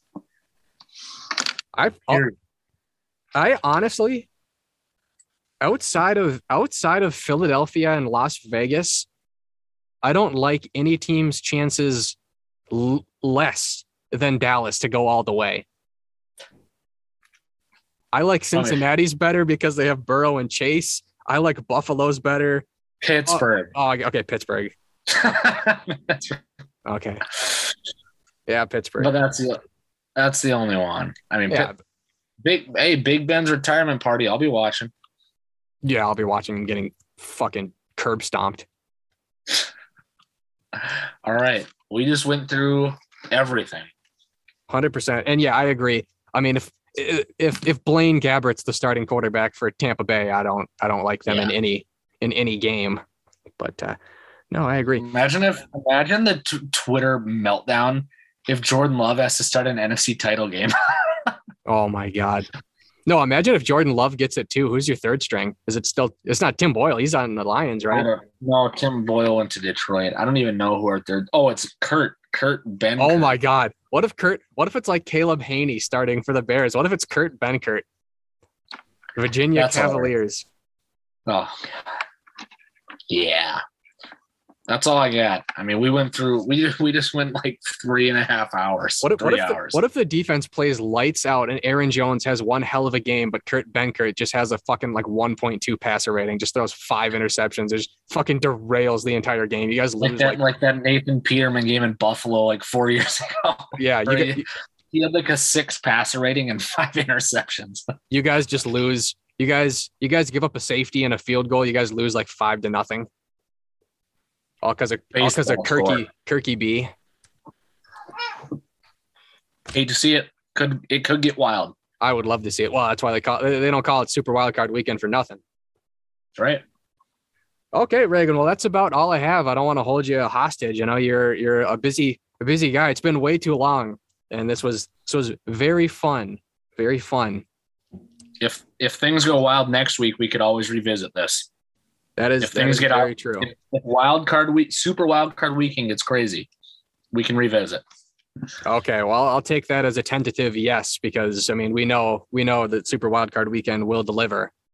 That's right. You know, well, this time next week we'll be talking about Big Ben and the divisional game. We'll be talking about Jalen Hurts throwing for 6 touchdowns. I mean, shit, anything's possible in these COVID times. I mean, you know, fly practice squad, fly. Yeah. Oh man. Oh boy. I fucking hate the city of Philadelphia. So, you know, I hope they get nuked. Oh my God. All right. Well, with that treasonous statement, I guess we'll plug your Twitter. I guess that's what we do at the end of shows. Apparently. That's it. Follow me on Twitter at sportsfanhoov. If you really want to follow me, here's the thing. Even if you don't want to follow me, check in on me during a Packers game because I am most likely having a heart attack. So if you want some cheap entertainment, especially if the Packers are losing, give me a follow. Absolutely. Yeah, that's pretty much it. Give us a 5-star on wherever you're listening. It never amazes me where people are listening. I see the stats. There's websites I don't even know that exist that people tune in on. Websites I probably shouldn't click on. A lot of Russian stuff. I mean, we're a very international show. So, be sure to check out our website, northstarsports.media. We'll have a UFC preview for Fight Night. What is it? Cater and I don't know, some other guy. We'll figure that out. That's not important. We got a preview show, new rankings tomorrow. Check out the website, northstarsports.media. Follow me on Twitter at Owen Ely MN, Northstar Sports MIN. And thanks for tuning in, everybody.